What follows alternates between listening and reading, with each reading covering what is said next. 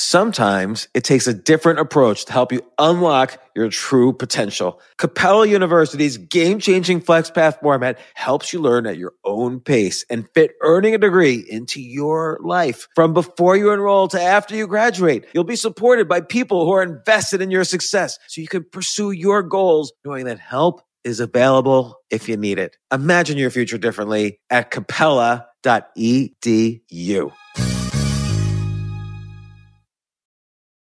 As a person with a very deep voice, I'm hired all the time for advertising campaigns. But a deep voice doesn't sell B2B, and advertising on the wrong platform doesn't sell B2B either. That's why, if you're a B2B marketer, you should use LinkedIn ads. LinkedIn has the targeting capabilities to help you reach the world's largest professional audience. That's right, over 70 million decision makers all in one place. All the big wigs, then medium wigs, also small wigs who are on the path to becoming big wigs. Okay, that's enough about wigs. LinkedIn ads allows you to focus on getting your B2B message to the right people. So, does that mean you should use ads on LinkedIn instead of hiring me, the man with the deepest voice in the world? Yes. Yes, it does. Get started today and see why LinkedIn is the place to be to be. We'll even give you a $100 credit on your next campaign. Go to linkedin.com slash results to claim your credit. That's linkedin.com slash results. Terms and conditions apply. This isn't your average business podcast, and he's not your average host. This is the James Altucher Show on the Choose Yourself Network. Today on the James Altucher Show. You know, people always try, I can't wait to get to the top. Ah, who cares about being at the top? It's the journey. I'll never forget, um, one day Jimmy handed me an envelope, and I had no clue what it was. And I opened it up and it was a check. It was a check for $25. And I said, What is this for? He says, Well, I bought one of your jokes. And at the time, James, I was I was a paper boy and I was getting paid half a penny a paper for every paper I delivered. I had to throw two newspapers to make one penny. I had So it'd be like 5,000 papers to make 25 bucks. to make 25 bucks. So when he handed me this check for 25 bucks, I'd never seen a check made out to me before. I cannot believe somebody paid me for a thought that I had in my head. And I called the next day after I got the cash and I quit my paper route. I, I called my supervisor and I said, Look, I don't know how to break this to you, but uh, I'm very, very rich now. and I need to uh, I need to uh, give up my route, and uh, you need to find somebody else. But anyway, I was really happy. We quit. I, I was I let that job go and moved on to the next phase of my career and became a full time comedian and comedy writer. How, how old were you then? I was probably 12 years old. And I always wonder, do you think you could have achieved or caught up somehow if, you, if, if these things interested you later in life than when you were 12?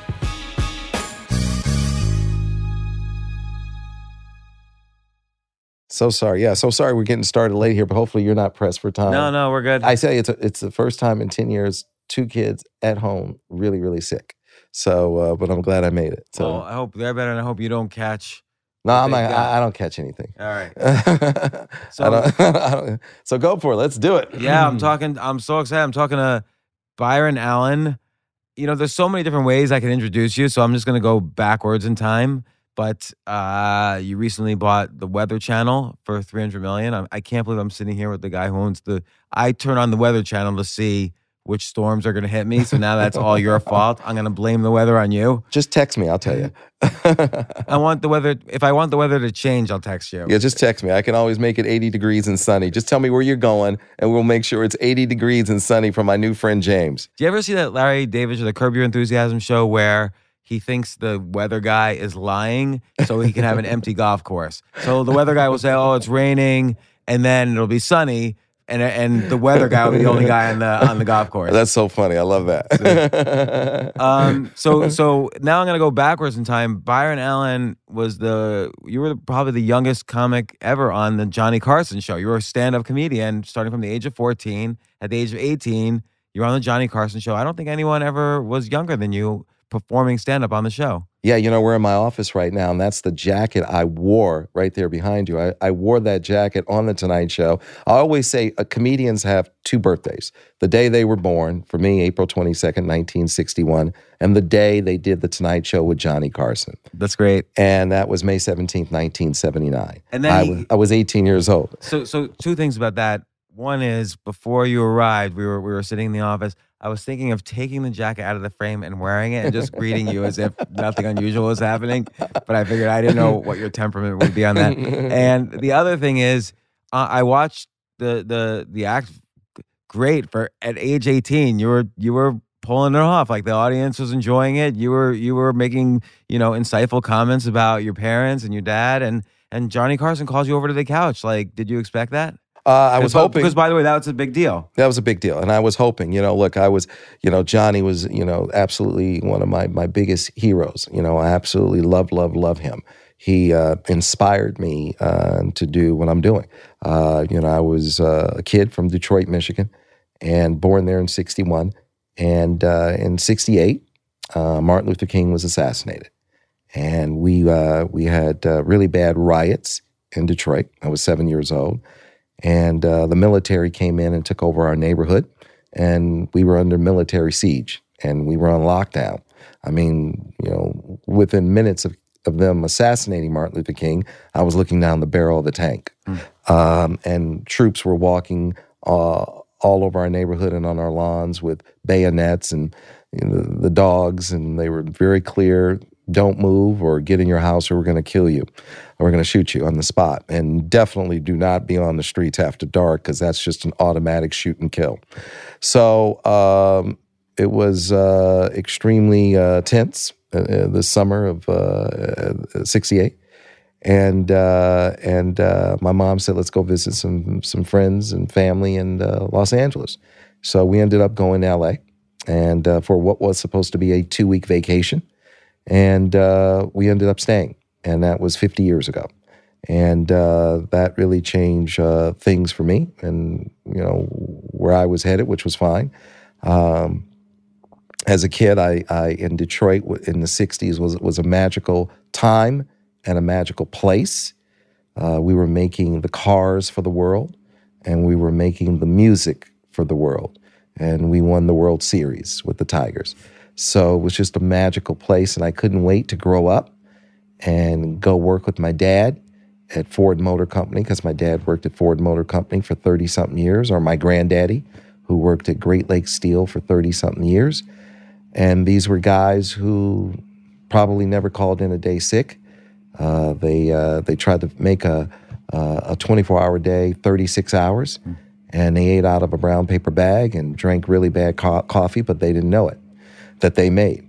Um, and uh, you know, I, I really saw that work ethic with them, uh, and, and it, it always stuck with me. And when my mom and I came out here to LA, we really struggled quite a bit. You know, stayed uh, uh, on a lot of sofas and a lot of floors. And Did you have uh, family out here? yeah, my, my grandfather's sisters. And uh, it was uh, quite an interesting time. You know, my mother had me, she got pregnant with me when she was 16. And she had me 17 days after her 17th birthday. So on paper, uh, I didn't look like a very good bet. You know, a, a little black baby born to a 17 year old black teenage girl in 1961 in Detroit, Michigan, you probably wouldn't bet on that baby uh, uh, too heavily. And, uh, you know, that's what, uh, you know, is one of the, uh, one of the remarkable things about this country uh, is when you look at where someone starts with such humble beginnings and and how it could not go very well uh, and and you know and uh, how it changes along the way if you work hard and have faith. Uh, I'm so, I'm sorry I don't know this, but where's your mom now? She's here. She's here. Uh, her office is right on the other side of this wall. Oh, you're kidding. So- yeah, but she's not here right now as we speak. Well, so, what does she do for the company? She's one of the executives here. She's an exec producer, and uh, she's great. she's one of the executives here. You know, my mother uh, uh, ended up getting a number of jobs. One of them, you know, I remember she went to uh, the uh, she went to the Urban League, and the Urban League had like a uh, helped helped out and helped her get a job at the Salvation Army. And at the Salvation Army, um, she was in, you know, she was one of the uh, counselors that helped pass out goods and food and shelter and services so people wouldn't be homeless. So I used to go with her and watch her help the homeless and make sure people had food and shelter. And uh, the irony is that both the uh, the Salvation Army and the Urban League have recently honored me, and they never knew that, and I shared that with them. That you know, her first job here was with you know the Urban League, and they helped get the job at the Salvation Army. But she went on to get into UCLA, and she got a ended up getting her master's degree in cinema TV production. And because she was at UCLA and she was working on her master's degree, um, she went out to the entertainment industry to get jobs. And she went to NBC and asked for a job, and they said no. And she said, uh, she asked, Do you have an, an in- intern program? And they said no. And she asked a question, one of the most important questions that probably changed, um, well, it did change our life forever. She asked the question, Will you start one with me? And they said yes. And so she got a job as an intern working for free at NBC. And because of that, she was able to get a job as a tour guide. And she then started getting giving tours of NBC. And you know, I'm a I'm a young kid at this point, and so uh, there's you know there's no such thing as childcare or nannies. That's not something I discovered until my wife and I had three kids. Um, so I used to go to go to NBC with my mother after school and during the summer, um, and I discovered a whole nother world, uh, very different from the world that I was exposed to uh, with my dad working at Ford and my granddaddy working at Great Lakes Steel, which is an amazing world. And I couldn't wait to put on a uniform and go make cars for the world or steel for the world. Uh, it was a different kind of factory. This NBC that I had discovered was a content factory, and I was a kid in, in a wonderland.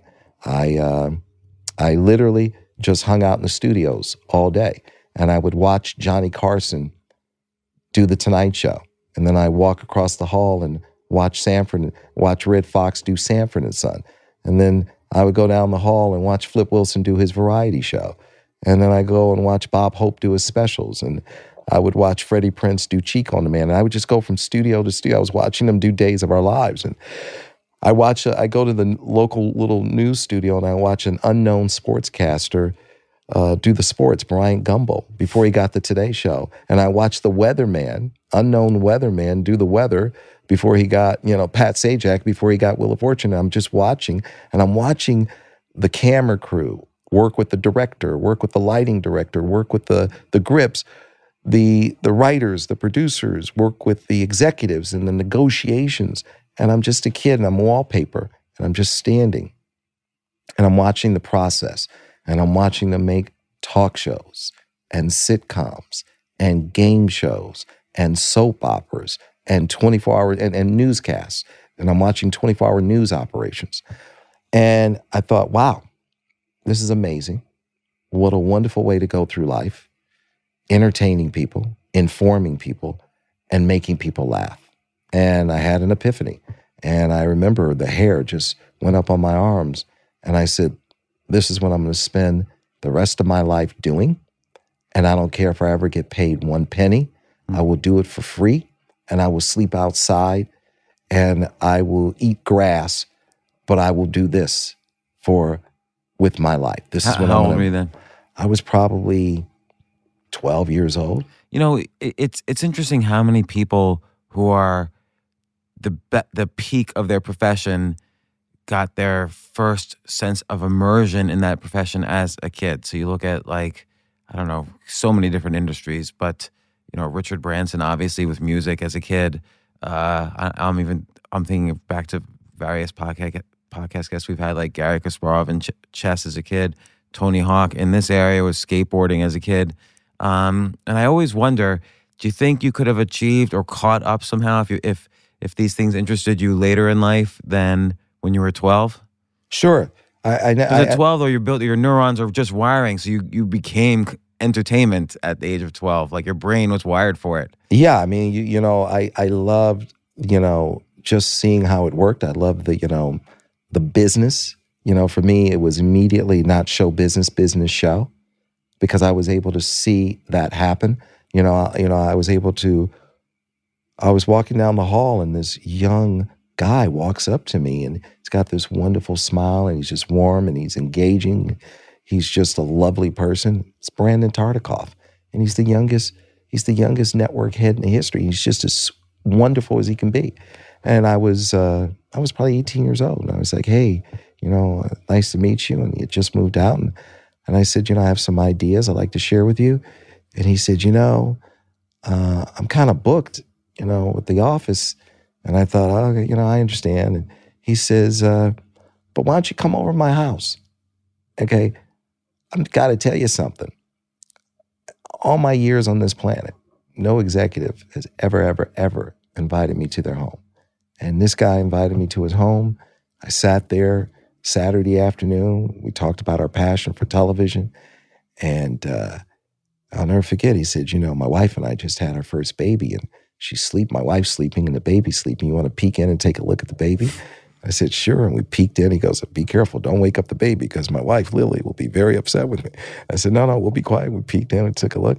I mean, to have that experience as a kid is an experience that is unimaginable. Right, because then, I mean, I imagine you probably pitched him some ideas. I don't know if he said yes or no, but he was considered the the. I mean, he One of the greatest TV Seinfeld, exec- yes, like yes. for TV. Like he's one of the greatest TV executives ever. He's one of the greatest TV executives ever, hard to beat. And so for me to have that experience as a kid, um, and my mother went on to become a publicist and you know doing publicity in the marketing department at NBC, and she covered an- a lot of these shows. Little House on the Prairie was one of her shows, and and uh, um, uh, she covered uh, Chico and the Man and some of the others. And so for me, it was What- what- great. I, and, and I'm sorry to interrupt again. I'm so glad you mentioned Chico and the Man because I feel like there were the early 70s, and then I feel there was another golden age, maybe in the late 00s when you had, you know, Mad Men, Breaking Bad, and, and kind of these gritty dramas like that. But Chico and the Man was so gritty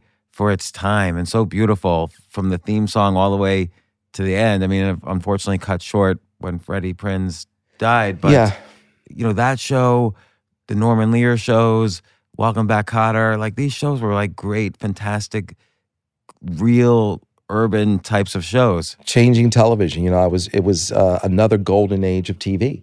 You know, I'm uh, I'm going I'm hanging out at the studio with my mom and going to all these you know studios and watching some of the best talent to ever work in television. I'm standing there and I'm watching Jimmie Komack do Chico and the Man, and I'm watching Johnny Carson. I'm watching Flip Wilson, and I'm watching them write and edit and rehearse and trying to figure out how to. I mean, Richard Pryor is on the Flip Wilson show, and they're doing a sketch.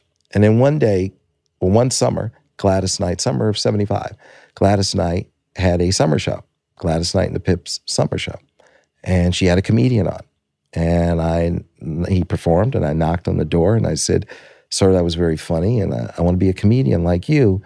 Uh, what exactly should I do? How do I become a comedian like you?" And he says, "Well, first of all, thank you." And he says, uh, "You should go to the comedy store." And I said, "The comedy store." He says, "Yeah, go there and perform." And I said, "Thank you." And I said, "I'm going to be sure and watch your sitcom that you you, you said you were going to have starting this fall." I go, "What's the name of it again?" He said, "Welcome Back, Kotter." Wait, who was the comedian? And it was Gabe Kaplan. oh my gosh. And yeah. it was Gabe, and he was a young comic, and he was doing the tonight. He was doing a Gladys Knight show. So I called the comedy store, and uh, I said, "Hi, the it's a comedy store." And it's a comedy store. I said, "Okay." I said, "So what do you sell sight gags for?" And and and, and pratfalls and, and and punchlines. How much do they go? Do you charge by the pound? And he said, "What are you talking about? this is the comedy store. It's not like a supermarket, you mm-hmm. knucklehead, where you come and buy routines." This is, that's like he goes. It's a club. It's where you come and you perform. And I went, oh, okay. It's a club, but you call it the comedy store. You might want to change the name, but I get it now. and so he goes, okay. I said, so how does it work? He goes, we have Monday night tryout nights, and you just come here and you you go on stage and we see if we think you're funny, and then if you're funny, we'll bring you back. But come here on a Monday night. I go, okay, well, what time should I get there? He goes, we should get as early, get here as early as you can because people start lining up pretty early. So I said, no problem. So the next Monday, I go there and I get there nine in the morning. And I'm sitting there on the curb at nine in the morning. I'm the only one there. and it's not opening till like what? It's five? not seven o'clock. then they open at seven o'clock. And I'm sitting there on the curb at nine in the morning and just watching cars go by and trying to figure out what am I gonna say tonight. So I'm sitting there and and then about two o'clock, a guy shows up and he sits next to me and he's waiting too. And it turned out to be Jamie Masada, who owned the who started the Laugh Factory mm-hmm. years later. Mm-hmm. So it's all these comics who just show up and we're just kind of sitting there. And then finally the door was open. And the door opens, and uh, there's this woman sitting at the front door. And her name is Mitzi Shore. And she's the owner of the comedy store. She had gotten it out of a divorce from Sammy Shore, uh, Pauly Shore's dad, and Sammy was a comedian, is a comedian, and he he made some good money going on tour as Elvis Presley's opening act. And she was the receptionist uh, at the agency that represented uh, Sammy Shore. Hmm. So he goes to see his agent. He's you know meets this beautiful young lady, and it's Mitzi, and sweeps her off her sweet uh, her feet, and marries her, and has four kids. Pauly being one of them. They get a, and unfortunately get a divorce, and she gets the comedy store, and she takes it to a level that no one could take it to. And and and by the way, kind of uh, the the inspiration for "I'm Dying" up here on Showtime, the show on Showtime. Absolutely, absolutely. And uh, you got it. So I go, and she's sitting there at the front door, and and sh- and she sees me, and she's like, "How old are you?" And I said, "I'm 14 years old, ma'am." She goes, "You can't be in here. I'm gonna lose my liquor license." and so I said, "Well, I certainly don't want you to do that, ma'am." And she goes, "I tell you what, you just stay outside in the back, out there in the back. Don't let anybody see you. You just stay in the back." And when it's time for I can put you on. I'll have somebody come get you, and you run to the stage. You you do your routine, and then you leave. Do not hang out. I go, okay, no problem, man. I'll, I'll go and I'll just do my routine and I'll leave. And she goes, here, here's some drink tickets because she paid us with drink tickets. He goes, here's two drink tickets. Do not get any alcohol with this. You just go get soda pop. And I said, no problem, ma'am. I'll just drink soda pop. So, so I would stand in the back of the comedy store and the comics would get upset with me. They don't lean on my car. Get off my car. So I would just basically stand around from like nine in the morning until eight o'clock at night. I just stand straight up. I couldn't lean on anyone's car. And uh, finally, they come. Some guy comes in and goes, "Mitzi's ready for you to go on stage and run in there and do it and come on out." And so I go, "Okay, no problem." And then they say, "Byron Allen." I ran to the stage and I do my five minutes, and then I ran out. And uh, you know, I was like, "Wow, I don't know what just happened, but man, I'm, I'm glad she didn't lose her liquor license and uh, her liquor license." And so I come off stage, and this guy comes up to me, and he goes, "Hey," he says. Uh, he goes, "That was funny." I go, "Okay, thank you. That was the uh, that was the intent." He goes, uh, "Who wrote that?" I go, "I did." He goes, "Okay." He goes, "That's really good." He goes, "My name is Wayne Kline." I go, "It's nice to meet you, Wayne Kline." He goes, "I'm a I'm a comedian and a writer," and he goes, "I may know somebody wants to write with you. Are you open to writing with other people?" I go, "Sure." He goes, "Can I get your phone number?" I go, "All right, here's my number." So uh, I said, nice meeting you, Wayne Kline. He goes, nice meeting you, Byron Allen, right?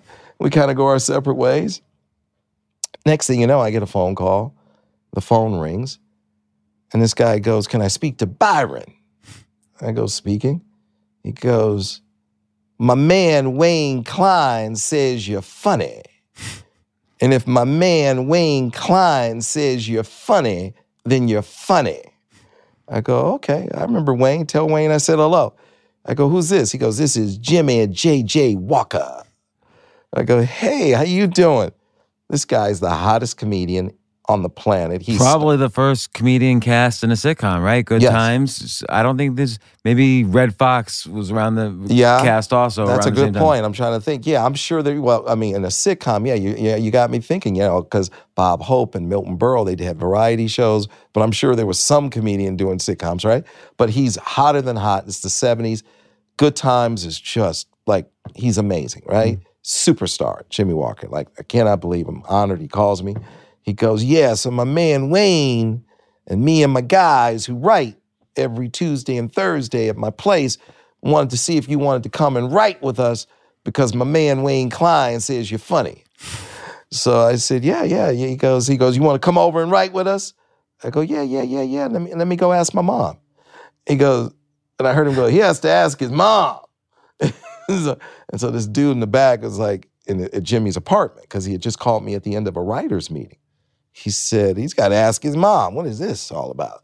And one of the writers like, hey, tell his mom not to worry. We'll have cookies and milk for him. and I'm like, oh my God, who's that smart aleck? But anyway, I asked my mom. My mom says, yeah, I can go. She takes me over there. And uh, he lives on Sunset. At that point, he lived on Sunset by that that little hamburger restaurant that's a train. It, it's a train cart, right on Sunset. It's like a, a, a caboose, right? Because he was two blocks away from the comedy store on Sunset. And I thought, oh my God, this is like the greatest bachelor pad ever. When I grow up, I want to be this guy.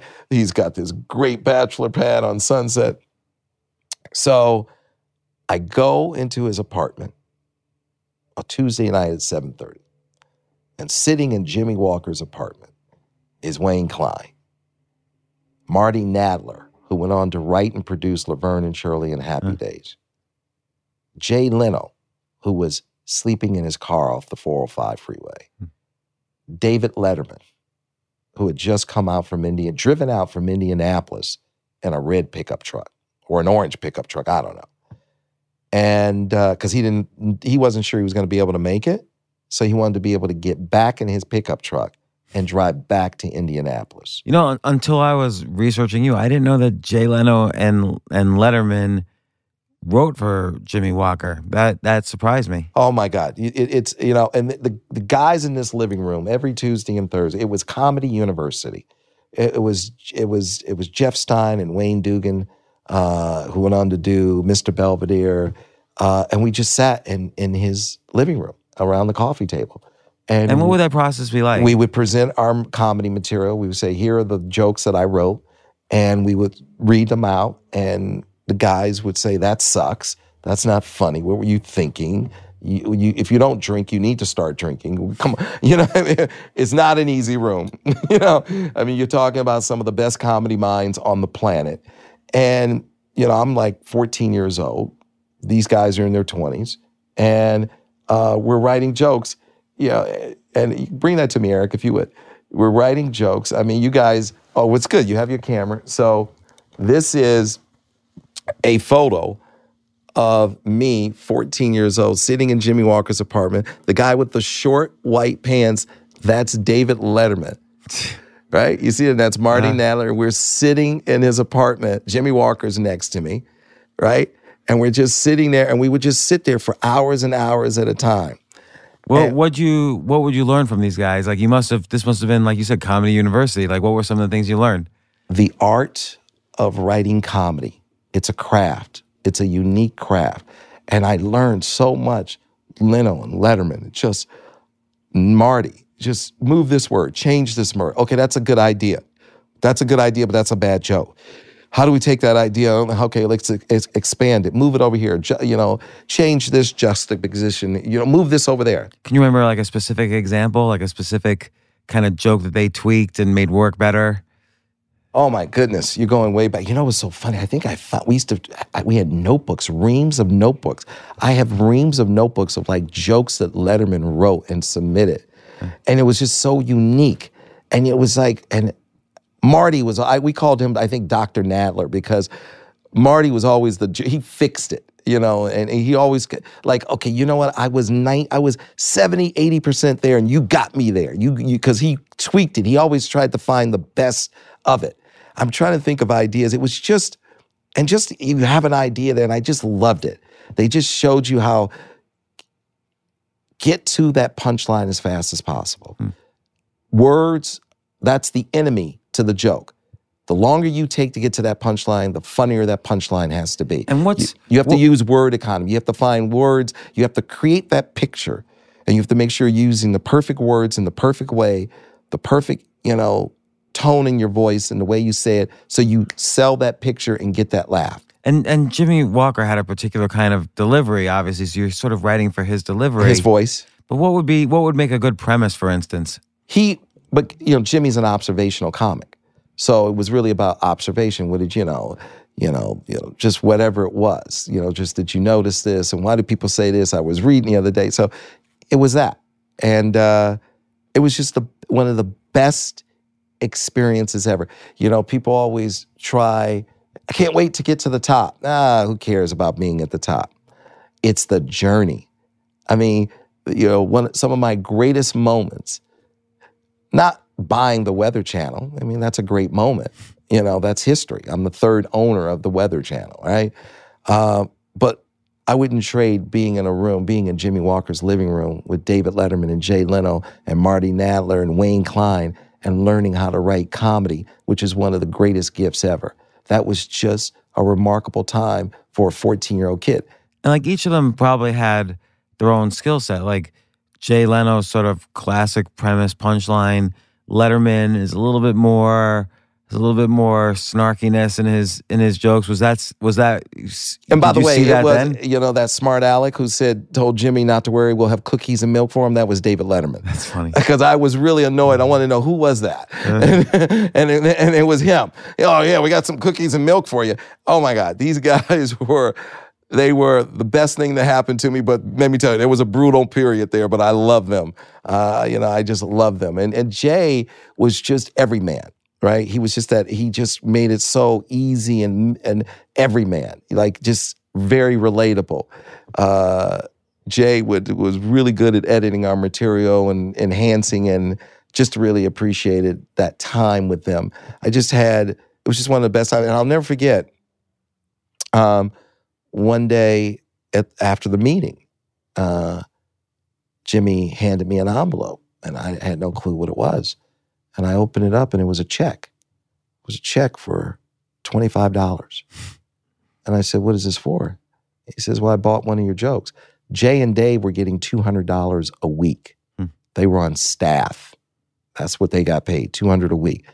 I didn't make staff. I got $25 a joke. And I, I asked Jimmie, I said, can I get on staff? He goes, no, no, no, no. He goes, you don't need to be on staff. Those guys have, it, it, you know, they got to pay their bills and blah, blah, blah. He goes, but you can make more than them. Just sell me 10 jokes a week. I never sold him 10 jokes in a week, but I sure did try. so he was paying me 200, he was paying me 25 bucks a joke. And at the time, James, I was, I was a paper boy and I was throwing the Herald Examiner and I was getting paid half a penny a paper for every paper I delivered. I had to throw two newspapers to make one penny. Hmm. I had so to be like 5,000 papers to make to, 25 bucks. It was like 5,000, 50,000 papers or whatever yeah. it was to make 25 bucks. Let's stop to take a quick break. We'll be right back.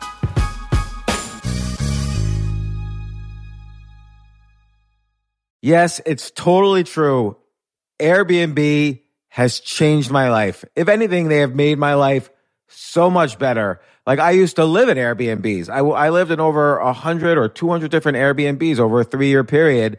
And I loved it. I love, I became a really good guest of Airbnbs and I got to know lots of hosts. So when I initially owned a house, I, of course, the first thing I thought was, I'm going to turn my house into an Airbnb because I travel a lot. So why leave my house unused when I can make a side income by letting others Airbnb my house or come to stay in my house as guests and having my own Airbnb or, or being a host for Airbnb has allowed me to do just that. And I've met other hosts. I've actually spoken at Airbnb's host conference. I think it was in 2017 I met so many just nice hosts. It's a great community. And I love, you know, turning my own home into an Airbnb. Like I'm traveling to Austin next month.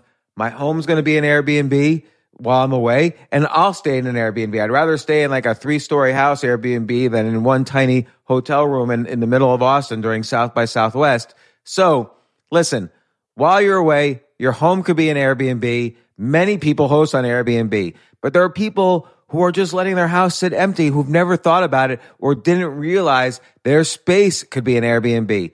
Hosting can easily fit into your lifestyle and is a great way to earn some extra money. So if you have a home, but you're not always at home, then you have an Airbnb. your home might be worth more than you think. Find out how much at airbnb.com slash host.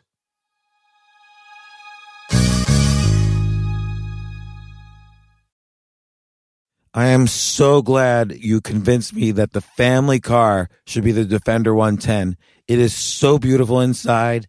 It's so comfortable and it just feels indestructible. Yes, it really is. I've been waiting a long time for the new model to come out. The Defender 110. I'm telling you, it's my favorite car of all times. It's my third one.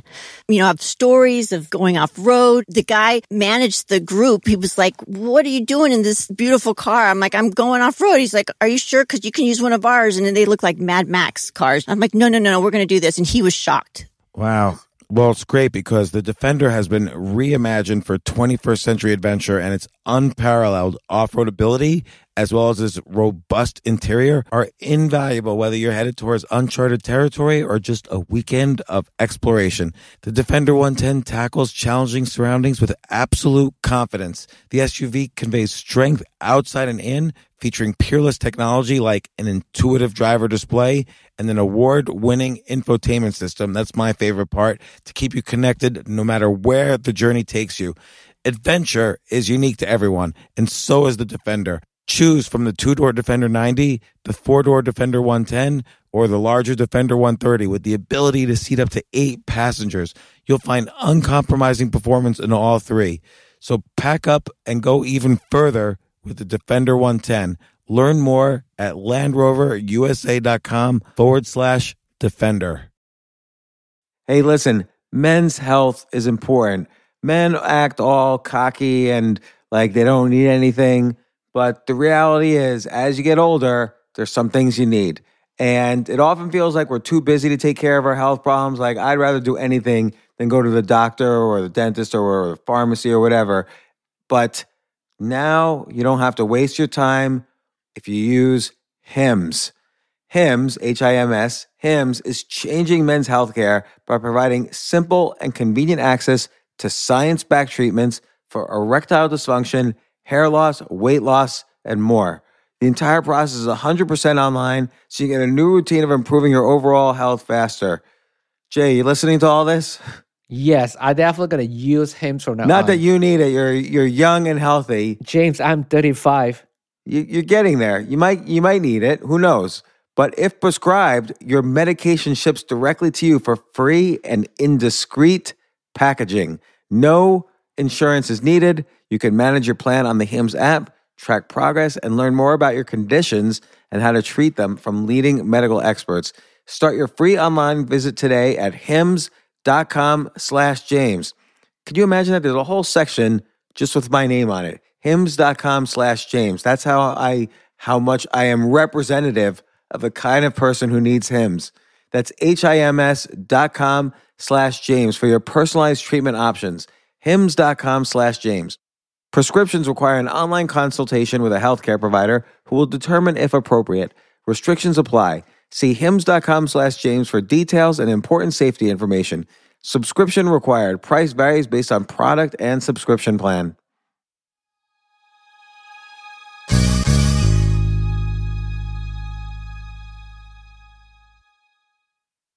So when he handed me this check for 25 bucks, I had never seen a check made out to me before. And I was like, what is it? I t- went to my mother, I go, what is this? She goes, it's a check for 25 bucks. And I said, what's going to happen now? She said, you're going to take it to a bank and you're going to cash it and they're going to give you $25 cash. And I said, then what happens to the check? She says, they're going to send it back to Jimmie. I said, I don't want to cash it. I want to keep it. I cannot believe somebody paid me for a thought that I had in my head. She says, Well, you can cash it and then ask Jimmie to give you the check. I go, Is that right? She goes, That's right.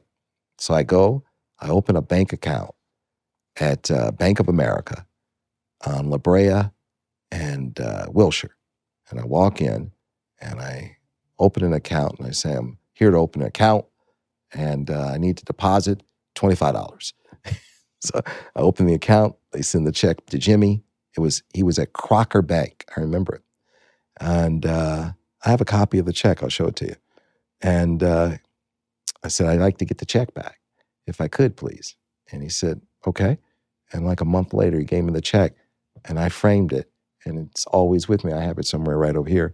Uh, and that was it. And I could not believe somebody gave me 20. And I called the next day after I got the cash and I quit my paper route. I, I called my supervisor and said, Look, I don't know how to break this to you, but uh, I'm very, very rich now. and I need to uh, I need to uh, give up my route, and uh, you need to find somebody else to deliver these papers. And it was the worst route. I had little ladies that were complaining. I didn't get it on the porch. I got it on the step, and, And I you'd had have to collect, right? Oh yeah, I had to collect. I had dogs chasing me. It was like it was. It was not one of the, I- the highlights of my of my I, life. I was a paper boy as a kid, but it was uh, it, it, it wasn't as hard to collect probably in my neighborhood as your neighborhood. Oh yeah, I had to collect. It was not easy, and, and just I the collection. I did, didn't bother me as much as I cannot believe I got three calls to my supervisor because I had to. I, I, they were very my. They were like, you have to get it on the porch, not the step. I mean, I had there were people. I had to get off my bike, put down my kickstand. Get the paper, walk over to the porch, put it on the porch, and then get back on my bike and get away from their pit bull. It was just not fun.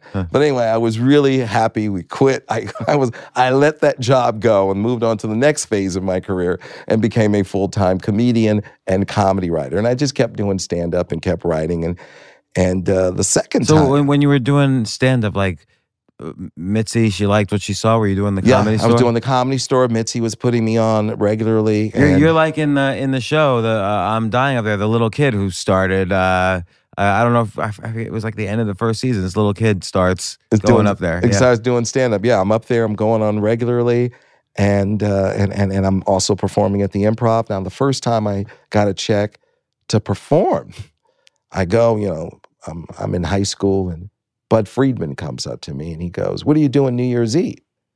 And I said, "Nothing." I'm, I'm like 16, 17 years old. What do you think I'm doing New Year's Eve? Homework, right? He goes, okay, I'm going to put you on stage New Year's Eve. I go, wow, that's really cool. That's really big. It's a big deal. I'm going to do the improv New Year's Eve. So I perform New Year's Eve. And uh, next thing I know, like a month later, Bud Friedman walks up to me and hands me a check. I go, what is this for? Because we performed for free. For the first four or five years of me doing stand up, I performed for free. I never got paid a penny. And I was in shock. He goes, Well, you perform New Year's Eve, and I pay comedians for performing on New Year's Eve. I go, Wow. So I cashed the check, and then Bud gave it back to me. And those are the two checks I always keep with me. The first check I got from Jimmie Walker for writing for 25 bucks, and the first check I got from Bud Friedman uh, for performing for 25 bucks. And that's when I knew, you know what? I, I can actually maybe pay my bills in this business. I, I don't have to be, you know, I don't have to do it for free for my entire life. You know, and th- there's that there's that uh, expression or not expression. There's this uh, idea that it takes ten thousand hours to achieve mastery in something, and uh, it's kind of like by the time you were eighteen, you had put in your ten thousand hours, like hanging out with, you know, Jay Leno, David Letterman, Jimmie Walker, performing at the the store, uh, the the improv. These are these are huge things for someone for a teenager. I'm the luckiest person on planet Earth. I am so I'm blessed. jealous. I am so blessed. Like I said, when you look at that little black baby in 1961, that wouldn't have been your bet. I am so fortunate.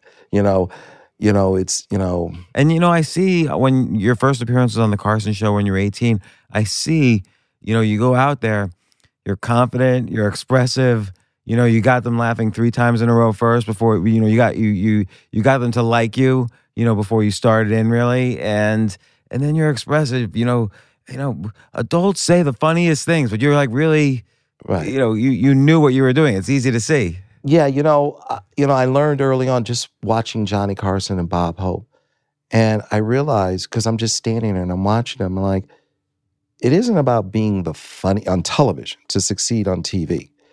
It's not about being the funniest. It's about being the most likable, because on television that's such an intimate medium, and that you're in people's homes, you're in their bedrooms, you're in their living rooms, you're in their family rooms you become and they can spend five hours a day with you as a matter of fact when you're on television they spend more time with you than their closest relatives And the thing about television is that if you're not a good person, it will come through. Hmm. And if you are a good person, it will come through. And if you are a good person, it will come through and people will feel comfortable with you and you can stay on that platform for decades. And people, because somebody asked me, like, wow, I've been watching you on TV since 1979. You've been on television over like 40 years. And I go, what's your secret? I said, you know what? It's not about being the funniest. It's about being the most likable. Because you know, you see a lot of. I mean, I see this even at uh, you know the clubs I'm involved with. A lot of the guys who are strikingly funny, you know, just in terms of laughs per second, I, I've never seen anything like it. They don't somehow move ahead past that because you know maybe they're insult comics or they don't get that likability going, and that really is to seem to be uh, almo- almost a more important skill, or possibly a more important skill than the humor. Yeah, and a lot of comics don't really get that. They don't understand that. You know, um, so I was fortunate enough to see that with Bob Hope, and uh, and I would watch because Bob Hope would use well. First of all, the stage was built for Bob Hope that Johnny Carson did the Tonight Show, and Johnny had such a phenomenal st- uh, stage. It, it was stadium seating. It raked up, Hmm. right?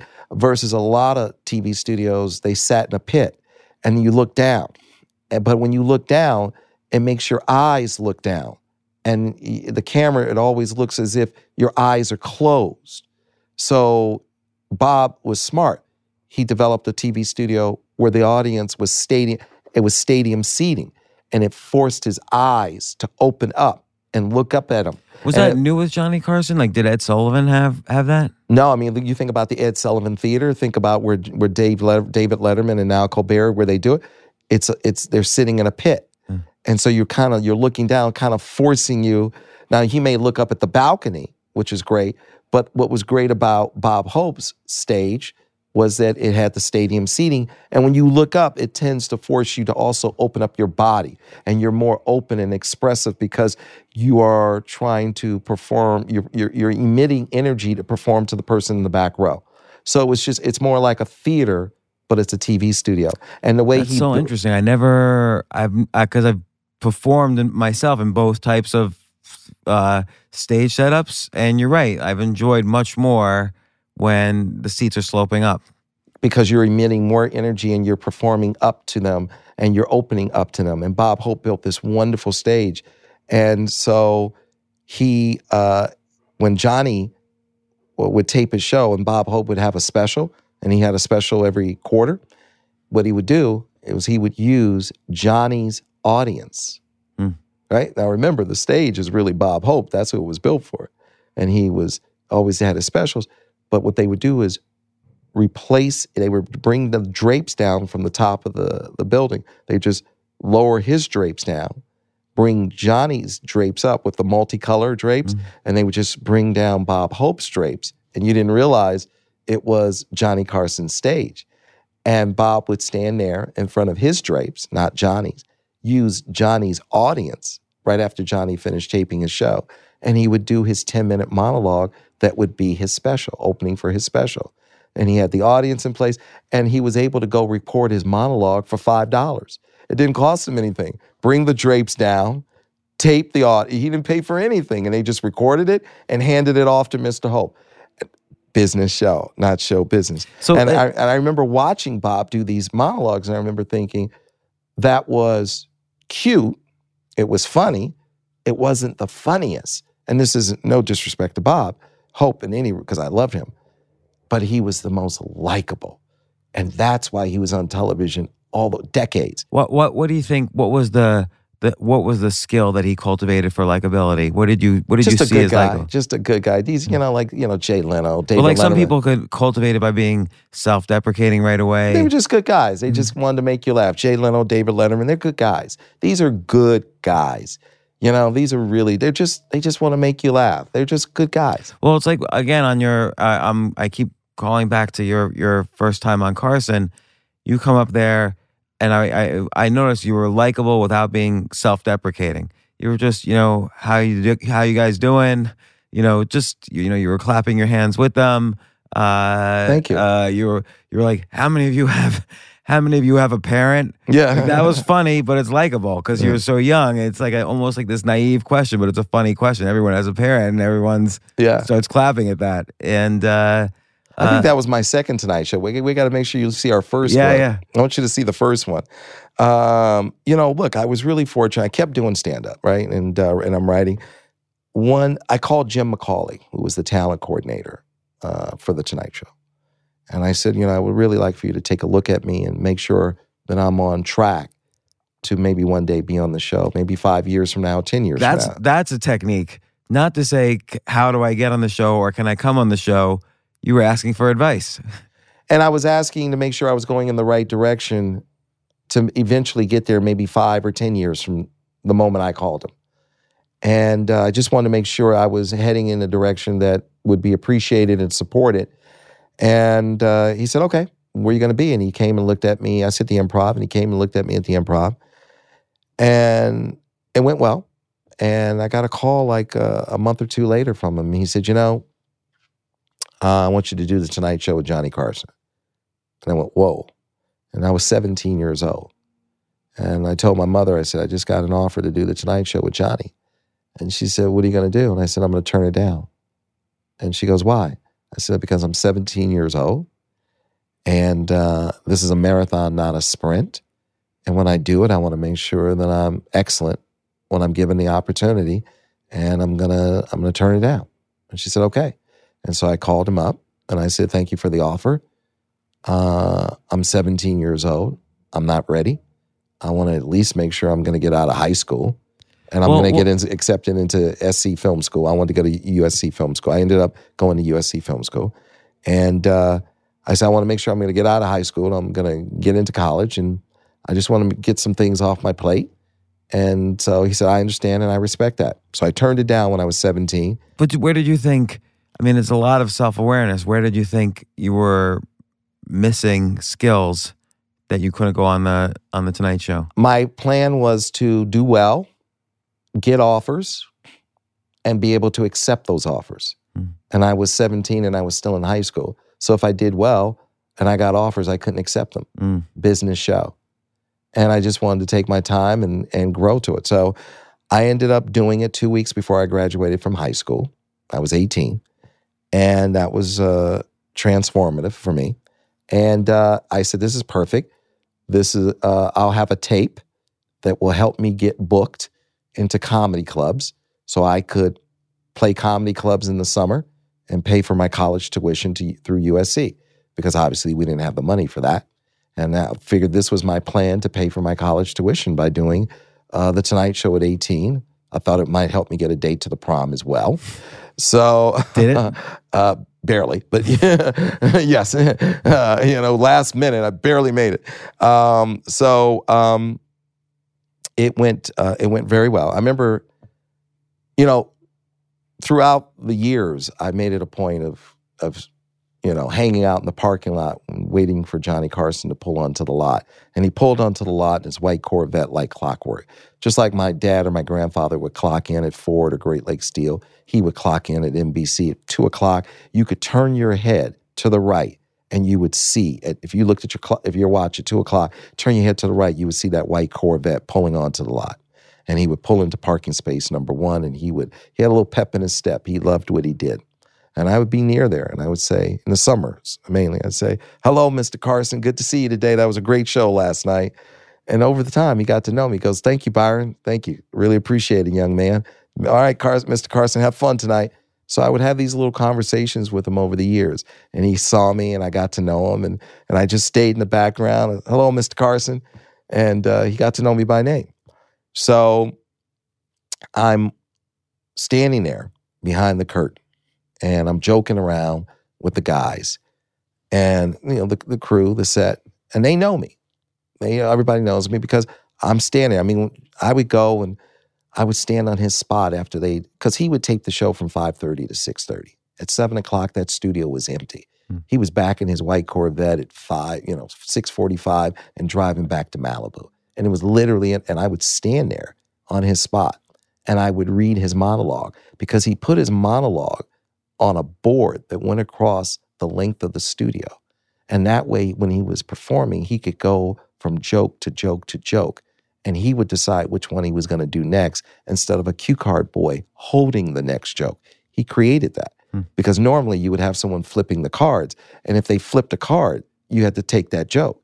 He took all the jokes and put them on a board and had them go across the length of the studio. So he could go from joke one to joke eight, back to joke two, from joke two to joke nine, back to joke three. He could edit while he was standing there because he was feeling the audience and reading the audience as he was performing, like a heavyweight fighter in the ring. Hmm. And I would stand there and I on his spot and I would read his jokes and I would sit behind his desk and I would interview some of the crew who were cleaning up and it was home for me. So I'm standing there behind the curtain and I'm joking around with the guys and all of a sudden they just a serious look came on their face and they stopped laughing, they stopped joking. I'm like, I don't know what's going on and they're like and they clear their throats and they go and I turn around and it's Johnny Carson we were in the commercial break and he was about to introduce me. He got up from behind his desk and he went behind the curtain where I was standing and he looked at me and he said, Son, don't worry, you're going to be great. It's the best. It's the best. And so you walk out there. I walk out there, I could have made chairs laugh. And I remember thinking, in the next five minutes, will change my life and my mother's life forever. It's a lot of pressure you just put on yourself. A lot of pressure. Hmm. And I say, you know what? Go out there, have fun, and take care of business. Boom. He introduced me. I hit the spot. Boom, boom, boom, boom, boom, boom, boom. Next thing I know, he calls me over, shakes my hand. The next day, we had 10 offers. 10 offers. So okay, a couple couple of questions. One is you're putting a lot of pressure on yourself, But I didn't see it as pressure. I saw it as an opportunity. but I think that's a, a mindset. A lot of people It would was, it was as never pressure. pressure. It was an opportunity. The pressure is not having the opportunity. Hmm. You have 7 billion people on the planet. 99.9% of them never have the opportunity. I never saw it as pressure. I so- saw it as a blessing that I have the opportunity to change the trajectory of my life and my mother's life for the better forever. Because there were days, I remember, you know, we worried about food. I tried to get a job when I was 10 years old, boxing groceries. And they said, How old are you? I said, I'm 10. I said, You can't work here. I said, Putting groceries in a bag? I said, I, I said, This guy's 18. He just put eggs at the bottom of the bag. I would never put, I'm 10 years old. I know not to put eggs at the bottom of the bag. My grandmother taught me that. And they said, No, you, you can't work here. And I remember walking out of the, it was Ralph's. It was Ralph's supermarket, still there on La Brea. And I remember walking out and I saw this lady take a grocery basket and put it in a, in a, in a machine. And she took a stamp out of the machine. And I said, What is that? She said, Well, if you bring in a, you, know, you bring your basket, they give you a stamp. And when you get 100 stamps, they give you a dollar's worth of food. Hmm. So I went, and get, I went in the parking lot and I gave myself a job and I collected grocery baskets and I kept putting stamps in the machine, putting baskets in the machine.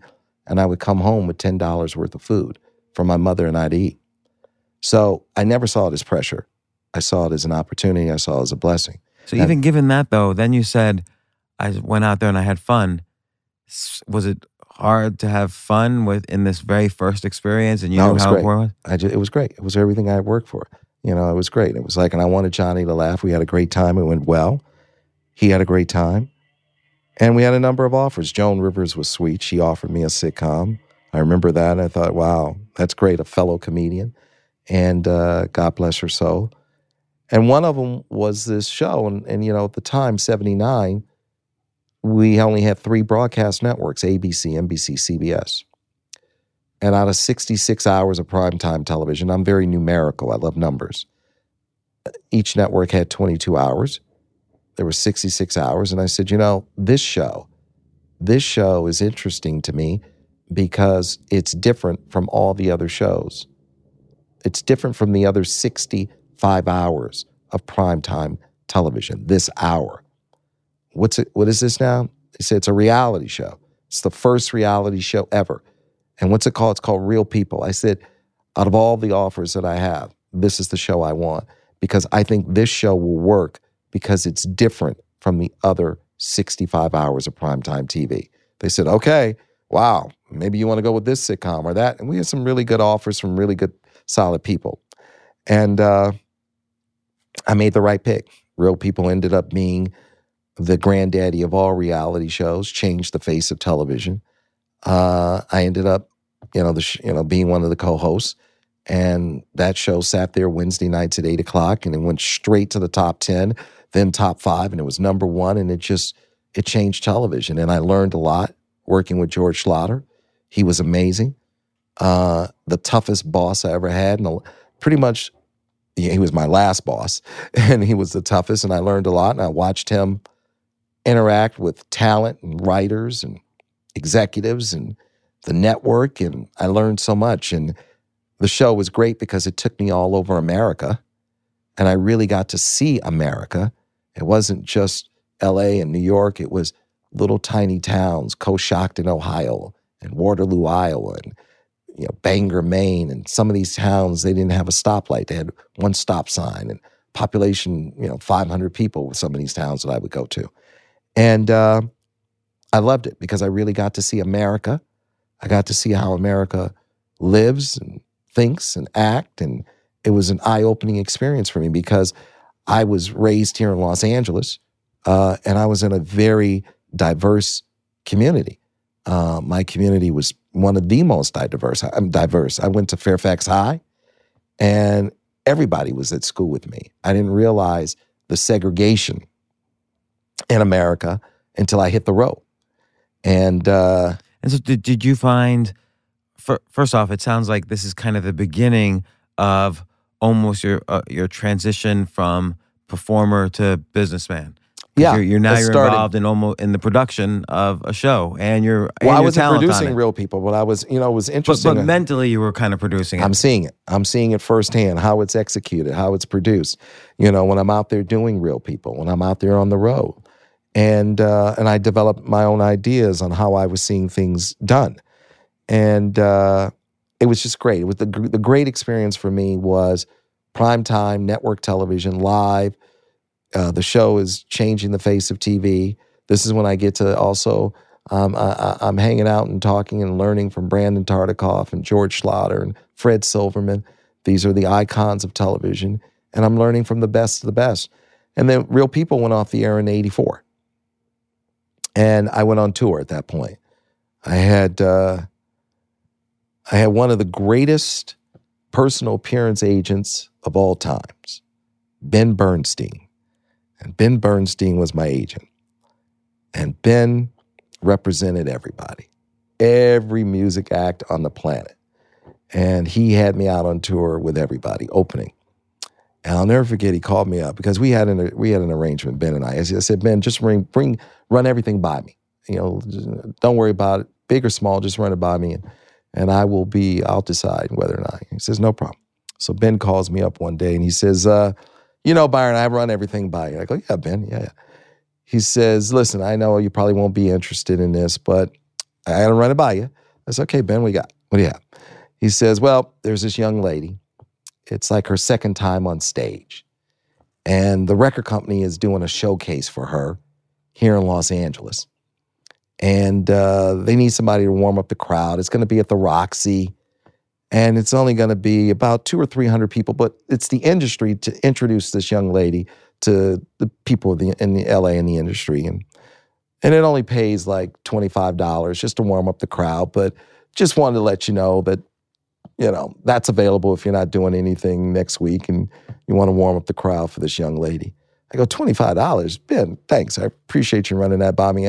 I'm going to pass. No, but thanks a lot. No, no problem. I go, by the way, what's this, you know, this girl's name anyway? He goes, Whitney Houston. I go, what?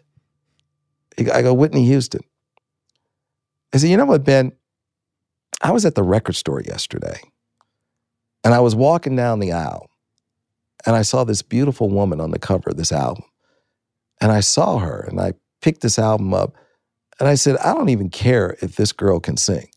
She's so beautiful. I'm buying the album. right? I said, but I actually bought it, and man, She could sing. Like she's amazing. I said, Ben, let me be really clear. I'm accepting that gig. okay. I feel like I'm- you're like you're like the Forrest Gump of, of comedy and entertainment. Like you, you kind of now luck is created by the prepared, but Yeah. you're sort of stumbling into these amazing opportunities. I'm stumbling. I'm like, I have the most blessed life, James. I'm telling you. So I said, you got to get me a couple of tickets. Me, for me and my mom. I'm going to take my mom. This girl is amazing. Boom. Right. So I go to the Roxy. I do my 25 minutes. She hits the stage. I think she had five standing ovations that night, and never looked back. when when you're opening up for an act like that, is the audience like, ah, just get to the act already? Do you ever feel that pressure? Some of the some of the shows. I mean, look, I was, you know, I, I did a, uh, you know, I went out on. Ben had me out with everybody, opening for Lionel Richie, Kenny Rogers, the Pointer Sisters, Dolly Parton, Al Jarreau, uh, Smokey Robinson, Gladys Knight, Patti LaBelle, uh, Julie Andrews, Sammy Davis Jr., um, Paul Anka. Uh, it's hard for me to think of who I didn't open for. I'm, uh, you know, I'm playing, you know, Carnegie Hall to 18,000 seat, you know, arenas in Boise, Idaho with, you know, with, you know, with Lionel Richie to, you know, casinos, every casino. I'm at Caesar's Palace with, you know, with Sammy Davis Jr. You know, it's like, And, I and- bought the rights to make Sammy's movie because I went on tour with him and opened for him, and uh, you know, so it, it's it's just so I'm so because I'm traveling with all of these amazing artists, and I'm watching them, and I'm watching how they their process and how they get prepared. I'm super blessed. So I go on the tour and I just open for everybody, and I'm also doing comedy clubs when I'm not opening for them, and and uh, and I'm writing, and you know, I'm just, and then I made it a point. This is you're right. This is when it kind of starts to move into the the business, you know, business show, not show business. I made it a point that when I went on the road, I always invited all the people who owned and operated the, the local television stations Hmm. to come to our our concerts and to come to our shows. So I got to know everybody who owned and operated TV stations in America. Because I watched Bob Hope. Somebody I remember I was standing around and somebody said something about Bob Hope's TV specials will be on until the end of time because Bob Hope is best friends with the guy who owns the network. And I remember being a kid, and Bob Hope plays golf with the guy who owns the network. So Bob Hope will always be on. And I remember being a little kid and just overhearing that conversation. But it's so important. uh, The lesson out of that is relationships build business, not the other way around. There it is. But how fortunate am I to hear that at 12 and let that sink in and accept it? So I made it a point to make sure all the people who owned and operated TV stations come on out and get to know me and hang out. And and there was that simple little because Bob Hope knows them and they know him. There's never an issue. So I went to my first. I had a I had a contract dispute with Real People, and uh, they had kicked me off the show for a short period of time, but later brought me back. And I didn't like that feeling, and I really wanted to really that accelerated wanting to learn the business side of show business. So I went to my first NATPE, the National Association of Television Programming Executives, in January of 1981. And I've gone every year since. So we're coming up on my 38th consecutive NATPE. And I go there January of 1981. It's at the New York Hilton and on 6th Avenue, Avenue of the Americas. And I go there. I'm in the lobby. And I go with my mother. I'm 18, 19 years old at this point. And uh, and I walk in and I say, "Who's the best in the business?" I'm in the lobby, and they say it. They said Al Masini. Al Masini. I go, "Where is he?" It's upstairs on the 40 something floor. So I go up the elevator. We had to wait a half an hour because it was packed. Hotel was not big enough to handle this convention. It's packed. We go up to a suite. I go up to a suite and I walk into the suite, and his back is to me because he's speaking to a group of men. And to the right of him is a monitor wall And on that wall, nobody had ever seen a monitor wall before, like a, a, a wall of monitors. It was new. This is January of 81. And on it was this clip talking about the show. And it was an interview with Burt Reynolds on the set of Smokey and the Bandit, the biggest movie star in the world, Burt Reynolds. And he's talking and he says, Listen, he goes, I've created this show. And he goes, and I've, we have technology that's going to revolutionize the way we produce and deliver television going forward. He goes, it's called satellite technology. So what I'm going to do is I'm going to produce the show and shoot the show at 1230. And then I'm going to put it on this satellite at two o'clock. You are all going to take it off the satellite. They're like, Al, how are we going to take it off the satellite? He goes, I have a budget of $30 million. I'm buying all of you a satellite dish. It's the most expensive television show in the history of America. And I'm hearing him. And he's saying, he goes, You're going to have this satellite dish and you're going to pull it down. He goes, I'm pulling you out of the dark ages. Because up until this point, they used to bicycle tapes. So you would, if you've made a television show, you would send it to Chicago. Chicago make a copy and send it to Cleveland. Cleveland make a copy and send it to Columbus, Ohio. Columbus mm. make a copy and send it to Philadelphia. So we were bicycling tapes. He says, no more bicycling tapes. I'm going to, I'm going to satellite it to you, and everybody's going to run the same show at the same time. And that is, that is now we were that is revolutionary, and we've we've moved into the next stage of television syndication. They said, okay, what's the name of the show, Al? They said the name. He says the name of the show is Entertainment Tonight, and I've got the biggest movie star in the world on the set, Burt Reynolds. Look at it. He's got it up on the monitor wall. And I watched him sell Entertainment Tonight, January of 81, and it came on the air September of 81. And I walked up. I said, Mr. Masini, my name is Byron Allen. It's nice to meet you. I said, I understand you're the best in the business. And he, he says, Well, that's very nice of you. I said, I'm here to learn from you, sir. He says, Oh, okay. I said, So where are we having dinner tonight? and he says, Well, I'm I'm going to dinner with some clients, taking them to an Italian restaurant. I said, Save me a seat. so I go to the restaurant. He recognized me from Real People. I go to the restaurant, never left his side. He became like a second father. And, uh, and I became like the son he never had. And he was just the greatest. He was such a good person. And I watched him sell Entertainment Tonight and Star Search and Lifestyles of Rich and Famous and Solid Gold and Runaway with the Rich and Famous. He did the first mini series, A Woman Called Golda about Golda Meir. He then did Hoffa. He was just magnificent. And I learned so, so much from him. Uh, and he was just such a great human being. And I could talk to him about anything. I could talk to him about anything.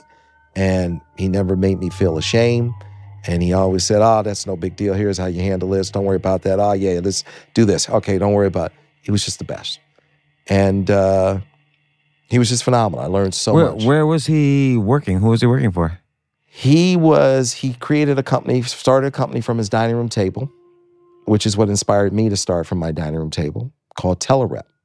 And he his his real job was representing local television stations and selling their local television airtime to national advertisers. Hmm. And he started that from his dining room table and he built that up to a, a billion dollar a year division. He sold over a billion dollars a year of ad time. That's how he made his money and and, and and he did the television shows because it was a great creative expression for him and he liked all the pretty girls that he hired for solid gold and because the solid gold dancers. And, and so you know he, he was just a he was a guy's guy. He was just a great guy. He, he loved the beautiful women. So- But but, but it seems it's interesting how he tied in the selling of advertising with the producing of shows, much business. like that was the business. And but much like how you did when you started Entertainment Studios, you were you took you had skin in the game selling the ads That's on the shows you were selling to CBS and he NBC showed he and, taught me how to do it and you were the only guy doing it like in the nineties. Well, he was. I learned from Al Masini, who who created those shows. I learned from Dick Robertson, who ran Warner Brothers Studios, uh, the television division. I learned from Michael and Roger King, who gave us Wheel of Fortune, Jeopardy, Oprah. and uh, and Inside Edition. I, I I just attached myself to these guys, and I just made sure I was a sponge, and I learned how to create, finance, produce, and distribute television shows. You you don't you know I have 41 shows on the air today. I have that on because Al Masini and Dick Robertson and Michael and Roger King are a part of my DNA. They showed me how to do it. They taught me how to do it. So what what's a takeaway from that? Like let's say someone's listening to this and they want to you know, succeed at their profession or go into entertainment. I mean, you had uh, you know, a very aggressive like, "Hey, I'm going to dinner with you." Like what's I mean, definitely having a mentor is important, or multiple mentors. From Jimmie Walker on, uh, you had mentors every step of the way, so that's important. Getting a mentor, I think the thing is, and you get them also from watching and studying and reading. You can Yeah. learn from their moves. You know, they can they can be your mentor w- without you ever meeting them. Mm. And there, are a lot- I've had a lot of mentors that I didn't, I've never really don't know that. I don't know that well, but I've read all their books and I've read all the articles and I've studied their moves and I know the, I know the playbook. You know, I was I was just really, you know, look, Masini said, start where you are. That's what Al. One of the things Al Masini said: start where you are. And he goes, I started from my dining room table. I started my company from my dining room table. Al said, I took the radio shows that I listened to as a kid and I made them TV shows. He said, Look, Entertainment Tonight was Hedda Hopper. She was somebody on the radio talking about all the movie stars. He said, Star Search was hit was uh, was uh, Ted Mack's Amateur Hour. He said, Solid Gold was Hit Parade. He took all the radio shows he listened to as a kid and he just made them visual. He made them TV. I took all the magazines that I would go and read at the magazine stand and converted them into TV shows. So I did the same thing and I learned from him. I started from my dining room table. I started, I interviewed six or seven funny friends, comedians, and I made my first one hour special where I interviewed them out on the field, walking down the street, you know, in the back of a car or, or in a limo or whatever it was, or, you know, just on the set of their, of their sitcoms. And I made my first one hour special. And I said, you know what? I'm going to make this show a weekly one hour show. And I'm going to give it away. It's got 14 minutes of commercial time. Uh, I'm going to give it to the TV stations for free, which is known as barter. I'm going to keep seven minutes of the commercial time. And the stations are going to keep seven minutes of the commercial time of the 14 minutes in that one hour show. I'm going to sell my seven minutes to national advertisers. They will sell their seven minutes to local advertisers, local car dealers, banks, and supermarkets. I'm going to sell my seven minutes to Johnson and Johnson. So there's almost no risk to them No risk. because it's free. It's free. And Yeah. I'm getting I'm interviewing all these stars. they could cancel you anytime if you don't Get rid of him. He's out of here. And I'm going to sell my seven minutes to Johnson and Johnson and Pepsi and McDonald's and and and and General Motors. And that's right. So the hardest thing I've ever done, James, I said to my Tribune said to me, if you get 80% of the 75, 80% of the country, we're going to give you a 400,000 lineup, right? Your footprint has been lineup. We're going to give you a $400,000 advance and sell your advertising time. The 400 grand is so you can go into production. And then we're going to sell your advertising so you can stay in production. So I sat at my dining room table from sunup to sundown, and I called all 1,300, approximately 1,300 commercial television stations, and I asked them to carry the show for free. A one hour show, interviewing the world's biggest movie stars, 14 minutes of commercial time. I keep seven minutes, you keep seven minutes. Literally, I got 50 no's from every television stations, every television station in the country. And after about 40,000 plus no's, I was able to squeeze out about 150 yeses. And I got a yes a TV station in every market from New York to Bangor, Maine. Hmm. And that was my lineup. And it was a year. And I literally sat there from six in the morning till six or seven or night at night because that's when I couldn't reach TV stations much after seven o'clock. And the six in the morning, I would start calling the East Coast. And then, you know, when I got to about, you know, eight or nine in the morning, I started calling the Midwest a little bit. And then I got in the afternoon, I started calling West Coast stations. And I just swept the country every morning, Monday through Friday. And, uh, you know, I did that and I wore holes and literally wore holes in my chairs. And uh, I'll never forget, my mother was doing my paperwork. I'll never forget she would, if I got a sale done, she would put it on the clearance list. And so if I didn't have a, a TV station, markets one through 210, because there's about 210 markets, you put a TV station in each one, you sold it to them. So I would go chase down the holes, fill in the holes. Hmm. And I noticed that she had not put in Wilkes-Barre, and I had gotten it done. I would gotten Wilkes-Barre done Saturday night at 11:30 opposite Saturday Night Live. So I called my mom and go, well, how come you don't have Wilkes-Barre, WHP, the CBS affiliate, on the clearance list? She goes, well, she goes, she starts shuffling around looking for papers. And I go, Mom, you can't, these deals are really too hard to come by. You got to have a better system. We cannot lose these these contracts like this. She goes, No. She goes, I don't have it. I go, Oh my goodness. So I call the guy. I go, I call the guy back. I say, Bob, it's Byron. It appears as if my executive assistant has misplaced your paperwork. I want to see if I can get you to send it again. He goes, No, no. He goes, No. He goes, uh, It's not going to happen. He goes, I know I told you I was going to give you the deal, but we're not going to do it. I go, What do you mean? He says, Well, I had three guys in here from Paramount, sales guys from Paramount, and they told me that you were calling me from your dining room table, and that you were uh, you were you, were in your underwear, and uh, that this show was never going to show up, and if this show did show up, it was going to be on the air for two or three weeks, and then it was going to get canceled because you don't have the money to produce the show. So I am I gave them your time period. Go, you you gave him my time period? And this is James, this is really exceptionally rare because when a TV station says something, that's as good as gold. No one goes back on their. It's rare someone in the TV industry goes back on their on their word. Movie industry all the time. TV, no. So I said, really? I said, so how many guys did Paramount send in? He said about three of them. He says three of them. I go, ah. I said they have on nice suits. He goes, yeah. I said, they have it, like, did they have their initials on their shirts? You know, you know, he goes, yeah. He goes, yeah. I said, I, I know. They get paid a lot over there Paramount. I said, listen up, Bob. I said, they're right. I am calling you from my dining room table. I am in my underwear. But they're wrong about this. I am going to put the show on the air. The show is going to get on the air. And because of what they said to you about me, and because you decided to believe them, and not live up to your deal with me, you tell the boys at Paramount that I am never, ever, ever, ever going to cancel that show. And it will stay on the air until the end of time because they will never be able to say that mm. to another TV station about me and my TV shows ever again.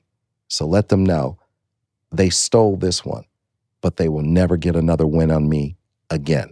I'm shutting them down. He says, okay. I will let them know. I said, All right. Two weeks later, Tribune says, Right, we changed our mind. We're not sending you the 400 grand, and we're not going to sell your ad time after a year of sitting at my dining room table. Now, this was the defining moment. I said, Oh my God, I'm not going to sit here one year of my life and call all those TV stations back and tell them Paramount is right was right. I'm calling you from my dining room table in my underwear, and I cannot deliver the show. I said, I don't know how I'm going to do it. I'm going forward. I'm going forward and I'm not backing down. So I went forward. I went forward and produced the show. I didn't have two nickels to rub together. So, over about a five year period, my home went in and out of foreclosure probably 15 times. What'd you do each time to get it out of foreclosure? You would catch up. There was a lady at the bank, I think it was Bank of America, and she said to me, "Your home keeps your your file keeps coming on my desk. What's going on?" I said, "Well, I'm trying to fund a television show, and I have to pay the cameraman, and I have to pay the editor, and I have to pay for tape, and I have to put it on the satellite and get it delivered to my TV stations, and I have to pay my phone bill." So you were so you were producing the show at this time. I'm producing delivering. the show, and I'm I'm just paying my cameraman. I'm not. There are days I'm not eating. Who were you getting on the show? Like, were you also Every, calling all the movie the, stars? Everybody's on the show. Were you the one calling them? no, I had a talent. I had one employee, Joan mm-hmm. Robbins. She still works for me. She was the first employee I hired. Twenty five years later, I have one employee. So she's booking everybody. And there are days I'm not eating. There are days they're turning off my phone. This is before we had mobile phones. I had to call people from uh, from payphones when they turned off my phone. There are days that you know my. So she said to me, she said, if she goes, I can. She goes, just don't let it go past day 89. She goes, day 89 stays with me. She goes, if it goes to day 90, this is a lady at Bank of America. There's it goes to the lady next door to me, and you don't want to talk to her. You don't want to know her, and you don't want her to know you. She goes, just get it paid every eight, 89 days. So I would float my mortgage payment and I would pay it every 89 days because I was floating and using it to uh, to pay for the cameraman and pay for the the And were you also getting the ads? Like, were you calling the big? and I had to learn how to sell ads. So the biggest blow when Tribune didn't send me that 400 grand was that they it, that was a big blow. But the biggest blow was they didn't sell my advertising. I didn't I had to I had to learn how to I didn't know how to sell advertising. So I called somebody up and said, "Will you buy advertising?" They go, "You missed the upfront." I go, "What's the upfront?" I didn't know there was this whole ad up process where 170 billion dollars gets placed in about a two month period, and if you miss that train, you got to wait a whole nother year for that 170 billion to come back around. So they go, the only thing available to you is direct response. I go, whatever it is, I'll take it. So direct response, I start selling all my ad time to 1 800 spray on hair and 1 800 abs in 24 hours. So that's what I was just calling, and they would FedEx me checks because they didn't care about my ratings. All they cared about is did you make, because they gave me a unique phone number, it was unique to me. Either I made the phone ring or I didn't, and I was making the phone ring. And so they were like, okay, people are buying spray on hair, and they send me another 500 bucks. Okay, they're buying abs in 24 hours. They send me another 800 bucks. And I just, and disco songs of the 90s, of the 70s, and love songs of the 80s. And I just kept, it was 1 800 whatever, and I just kept selling. And so for the first, the miracle of my company is that I made it off of direct response, and I had to teach myself how to sell it. And I could not get any investors. No one would invest a nickel with me. And I couldn't get a bank loan. The first 15 years, this is our 25th anniversary. James, the first 15 years of this company, I had factors, factor my receivables, and I was paying as much as 25, 26% interest. I couldn't get a bank loan and I couldn't get an investor. And these were some of the be- later it became some of the best receivables ever. It became Coca-Cola and McDonald's and Pepsi and and Johnson and Johnson and and eh, you know and some General Motors and But but initially, you were essentially making the spread between all these ad dollars across all the stations, minus your production costs and satellite costs and delivery costs and so on, minus this interest payment. yeah, And the that interest payment profit. was huge. And you had to make a profit, or else you die.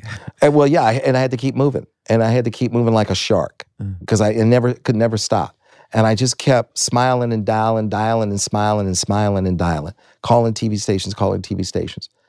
And finally, I sat with all the heads of the movie studios, and I said, "Listen, I'm having all your movie stars on seven a week. I'm interviewing your, your you know, Tom Cruise, you know, Tom Hanks, you know, Denzel Washington, Halle Berry. I'm That's a interviewing good booking agent you had. you're right. You know, I'm yeah, she- Joan Robbins is the best. And I'm interviewing all of them. I said, I'm having, and I'm showing your clips, your trailers. You guys are spending 200 to 700 million a year each advertising movies. Why don't you advertise with me some of that money so I can be there to support you? Because I have a one hour commercial saying, go to the movies. And they said, you know what? You're right. And Tom Sherak, God bless his soul, 20th Century Fox, came on board, delivered me 20th Century Fox. Uh, you know, Dick Cook over at Disney delivered me Disney. Arthur Cohen over at Paramount gave me Paramount. And I just went studio by studio and I started signing them all up. Next thing you know, I had all the studios as my client. And I learned. I had another wonderful epiphany, which is it isn't about me, it's about you. Don't talk about what, you know, what you can do for me. Talk about as a salesperson, what I can do for you. What I can do for you is I can have this one hour commer- commercial with your movie star, Right, with which your has a monetary value. It has a monetary value. I'm basically, it is a one hour commercial saying to go see your movies. And once I solidified the movie industry, I went on the road because I was able to eat regularly and pay my mortgage and pay my phone bill and go travel and show up at the TV stations the way the Paramount guys did. And I was able to go on the road and then I solidified industry by industry. I went and sat with the board, board of directors, board members, chief marketing officers, whoever, who, whoever, whoever I could talk to at those corporations. and I solidified the pharmaceutical industry, and then the fast food industry, and then the soft drink industry, and the automotive industry, and the packaged good industry. And the next thing you know, I looked up and I was in business with every television station in the country and every major ad agency and every major advertiser in the country. And I had a direct relationship with all points of distribution and advertising. And I said, This is unique. I am in business directly because I only have like three rules of business. That's all I have. I only have three rules. I say we only need to know three things about business. Number one, don't let anybody come in between you and the customer. Number two, do not run out of money. And number three, do not break rules one and two. So, okay, let me ask you a question about that. The f- rule number one, um, let's take a company like HBO. They de- for years, for decades, they had to go through the cable companies. They didn't really know their customers, And, now that they you have flourished. HBO going, they're going direct. But now they're going direct. Right. So I was able to, I immediately after going through this process, I was like, this is a blessing. Now I'm direct with every television station in the country, and I'm direct with all the major ad agencies and advertisers.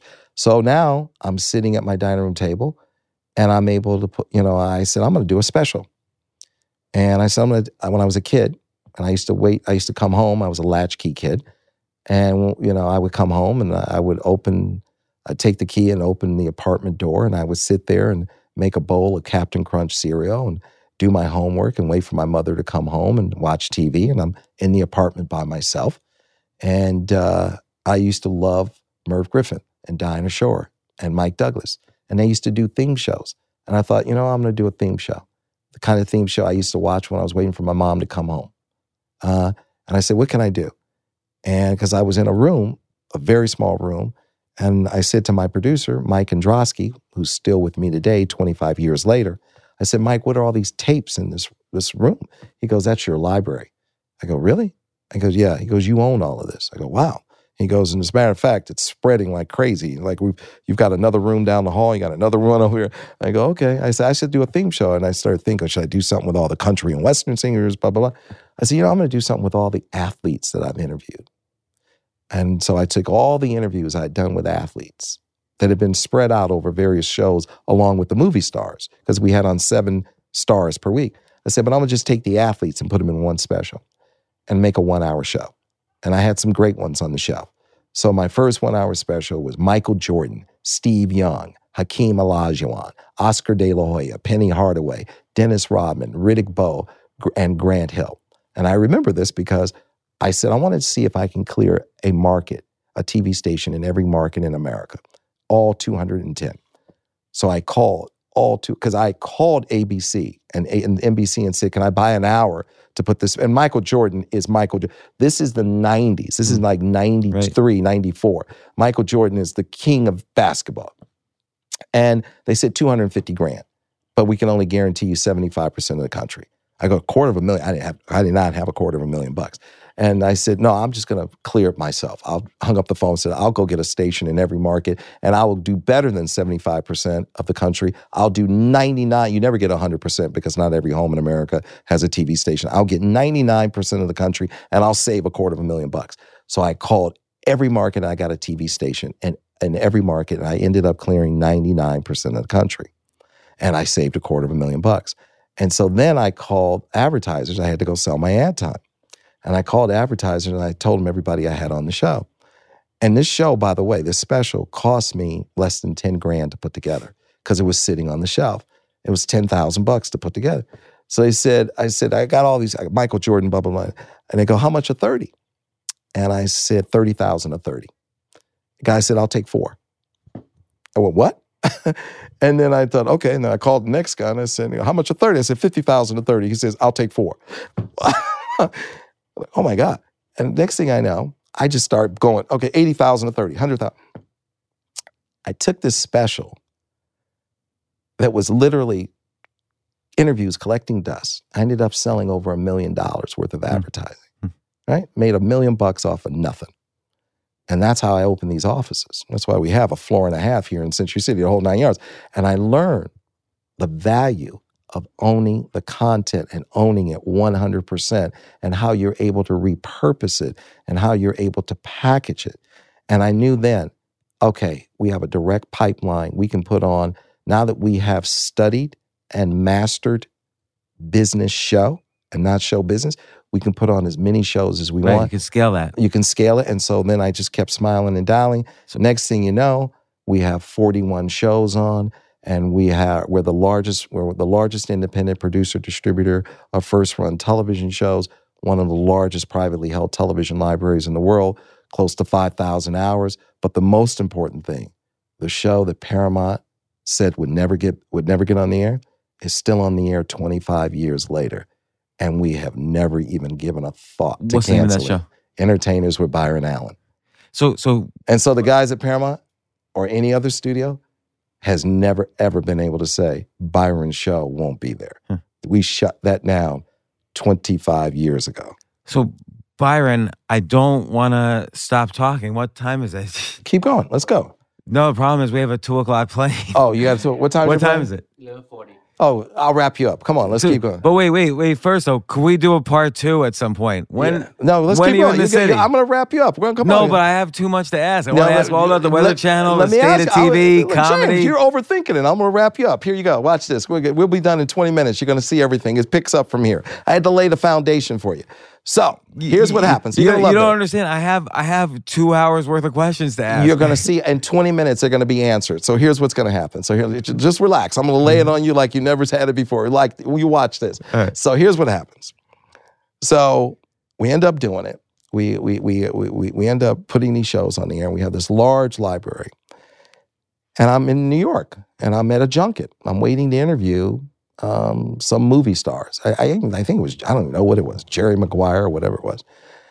Uh, and I see in the New York Times that Verizon is investing $23 billion to bring fiber to the home to offer 150 HD channels. So I go to Verizon. I said, Hey, I understand you guys are going to offer 150 HD channels. They said, That's right, 24 hour networks. I said, Well, I'm here to offer you 10 of them. They said, Well, how many do you have now? I said, Zero. And they said, okay, this guy's cuckoo for Cocoa Puffs. I go, yeah, I, I said, before you call security, I said, let me tell you what I'm thinking. They go, yeah, what are you thinking, buddy? I said, I'm originally from Detroit, Michigan. And I said, my dad worked at Ford Motor Company. My granddaddy worked at Great Lakes Steel. And these guys were very efficient, Ford Motor Company, Industrial Revolution way. I said, I never saw such waste until I started doing real people. And some of the crews, not all the crews, were trying to figure out how to get paid for, how to work for two hours and get paid for 12. And I said, I want to reverse that. I said, so when I send a camera crew or camera crews to Pebble Beach to shoot the car show, Concours d'Elegance, I don't want them to just shoot the car show uh, for our 24 hour car network, cars.tv. I want them to shoot the resorts up there for our travel channel, mydestination.tv. I want them to shoot the restaurants up there and the chefs up there for our cooking channel, recipe.tv. And I want them to shoot what's going on in the pet community for our pet channel, pets.tv, and shoot all the movie stars that come up there for our entertainment channel, es.tv. And I bought all the premium .tvs. And I think that Internet 1.0 is .com, which is read it, but I think we're going to rapidly move towards streaming. So over the last 12 years, I've bought all the dot .tvs because dot .tv says watch it over the internet. And we as human beings, we watch more than we read. And dot .com is about reading, dot .tv is about watching. And I bought every premium dot .tv out there. And they said, you know what? We've heard a lot of pitches. That's brilliant. We're not going to give you 10 networks. We're going to give you six. And we made history. With a stroke of a pen of a signature, we launched six 24 hour cable networks on Verizon. what was the economics like? Did they pay you? They paid us a sub fee, Mhm. and we keep 16 and 16 minutes an hour in advertising. Mhm. So we go, and then I went back and I launched a seventh network. I told them that I was in the court business, and we're the largest producer of court shows. I told my set designer Jimmy Cuomo, I said Judge Judy's doing like two, 200 million a year in revenue and syndication. I said I want to be in the court business, so I said keep an eye on a court set. So Jimmy calls me up. Jimmy says, "Hey Byron, 20th Century Fox has a court show that they've canceled, and they've got this half a million dollar set that's beautiful and magnificent, and they're going to throw it in the trash can. They're going to throw it in the trash." I said, "Jimmy." I said, call him up, tell him not to touch that set. And he goes, what do you want me to offer him? Tell him, I said, tell him the I proudly offer them one dollar. And he kind of chuckled. He said, one dollar. I said, yeah, they're gonna laugh just like that, Jimmy. And that's when you're gonna remind them that the human resources to strike that set and throw it in a trash can and, and bins and haul it off the lot will cost them 50 to 100,000 in human resources and that I'm going to save them 100,000 in human resources to throw that elaborate set in the trash can. Offer them a dollar immediately, please. So he says, okay. He called me back the next day and he went, You're not going to believe this. They accepted your dollar. So I bought my first court set for a dollar and I put Judge Ross on there and we launched America's Court with Judge Ross. And then we signed Mablean and Hatchett and Perez. We ended up with six court shows. And then I went to Verizon. I said, We're the largest producer of court shows. And we launched a 24 hour court network, and that was our seventh network. Then I had a buddy come to me, um, Chris Walters. And Chris Walters, CEO, was the CEO at the, of, at the time of, of a company that satellites 24 hour networks, ours and NFL Channel and a bunch of other wonderful people, uh, networks. And he says, Can we have dinner? And I said, Sure. He says, You don't know this, but before I ran this company satelliting cable networks all over the world, including yours, Byron, uh, your seven networks, he said, I used to be the chief operating officer or something along those lines at the Weather Channel. He goes, The way you think, the way you see things, the way you operate. He goes, You are perfect for owning the Weather Channel. He goes, You don't think about the Weather Channel because you're in LA and it's always 80 degrees and sunny. He goes, But it is a phenomenal business. It prints money. The people who own it have owned it for 10 years, Bain and Blackstone, along with Comcast. They're ready to sell. And I said, Okay. I said, Let me get in there and see what I can do. I happened to have met Schwarzman from Blackstone. And, and, uh, and so I went in and I made an offer and we got into a bidding war and we ended up winning the bidding war. We bought the Weather Channel. And uh, it's a phenomenal asset because it is a great business. It is very important. It's the only network that protects and saves lives and businesses and homes. And it's the number one weather news service in America, and it's 37 years strong. And it's weather 24 hours a day? Weather 24 So you don't do other shows. It's just Don't weather. do other shows. It's weather, weather, weather, and it's about protecting you and making sure that you're, you and your family and your loved ones are okay. You have the information you need in real time. So, so let me understand the economics. So they bought it originally for around three billion. They sold off their digital assets for about two billion, right? And then you bought for three hundred million. I bought for Where did they make? They, I, and by the way, they, were making lots of good money along the way. So the, I see. the- So they were pulling cash yeah, out. Oh yeah. So they're oh, not. They're not crying. Oh my God, no, no, no, no, no. This thing printing money. They just owned it for ten years, and you know private equity Yeah, better than most. uh, You- close the fund. You got to close the fund and move on. Otherwise, you would never sell it. Why would you ever sell it? I mean, I never want to sell the Weather Channel. I want my grandkids to go. Granddaddy did okay. So I mean, that's one of those. It's a legacy asset, and I love it. And it's a phenomenal business. So we bought the Weather Channel, and uh, we have now have eight networks. But with the Weather Channel, we got a gem in there that was just unique. They they launched something called Local Now, and Local Now has proprietary software where we're able to. It's hyper local. What's going on in your community based on your zip code, and no one else has that on the internet. So the internet is replicated, you know, record stores and bookstores and garage sales with eBay, but no one has replicated the local television affiliate. And that's what local now is. And I went, you, you don't even realize what you have here. You have replicated localization of, of, of affiliates, TV affiliates across the country. I said, local now is going to end up being one of the biggest things we have at this company is taking that because it is it's it's hyper localism through the internet and that through news, weather, sports, and information. I bet you could do deals with that with all the affiliates because Yes. that's going to be the only thing that keeps them alive. That's ultimately. right. That's exactly right. So we did that, and so then uh, after we, we we bought the Weather Channel, uh, it was. I'm very acquisitive now. I'm looking to buy companies. I've made it very clear. My, my ambitions are very clear. I'm. You know, when my wife met me 18 years ago, she said, "What are you doing with your life?" I said, "I'm building the world's biggest media company." And when she met me, I was, you know, I was in a condo, a one bedroom condo and two bedrooms, and one bedroom was an office, the other was my bedroom. And I said, I'm building the world's biggest media company. And uh, and she goes, and I was at my dining room table at that point. So I said, you know, so now I'm very acquisitive, and we're buying companies and we're building it up. And my goal is to is simply very clear is to build the world's biggest media company, and we're doing it through you know content. Look, hundred years ago, it was the Industrial Revolution. And what fueled, fueled the Industrial Revolution was gas and oil. Gas and oil is what fueled that. Today, it's the digital revolution. And what's fueling that is content. That is what's fueling that. And so I'm taking exactly what Rockefeller did 100 years ago vertical integration where he went and he created, he invented pretty much vertical integration with the Industrial Revolution and taking oil out of the ground and sending it to the refineries and the pipelines and to the gas stations and to the ga- and to the gas tank and cash register and hit repeat. It's the same thing. That's why we own our content 100%. And that's why we're the first to achieve television everywhere because we own our content and we're able to go on every device everywhere in the world direct to the consumer, which is why we own all of these premium.tvs. Cars.tv, comedy.tv, recipe.tv, pets.tv, and some we haven't even turned on. News.tv, kids.tv, sports.tv. I bought them all when everybody was looking the other way. And now we have do esports.tv also. Esports. I think we may have it. If we don't, we'll buy it. But we bought them all, and we're we can now take this content and go and chase four billion worldwide connected devices. That's what we're doing. And along the way, um, because it's a real passion of my mother, and it's been a passion of mine, and also my my mentor Al Masini said, I'll never forget. He said to me he said, Byron, he says, with you, I've, I've pretty much created a monster.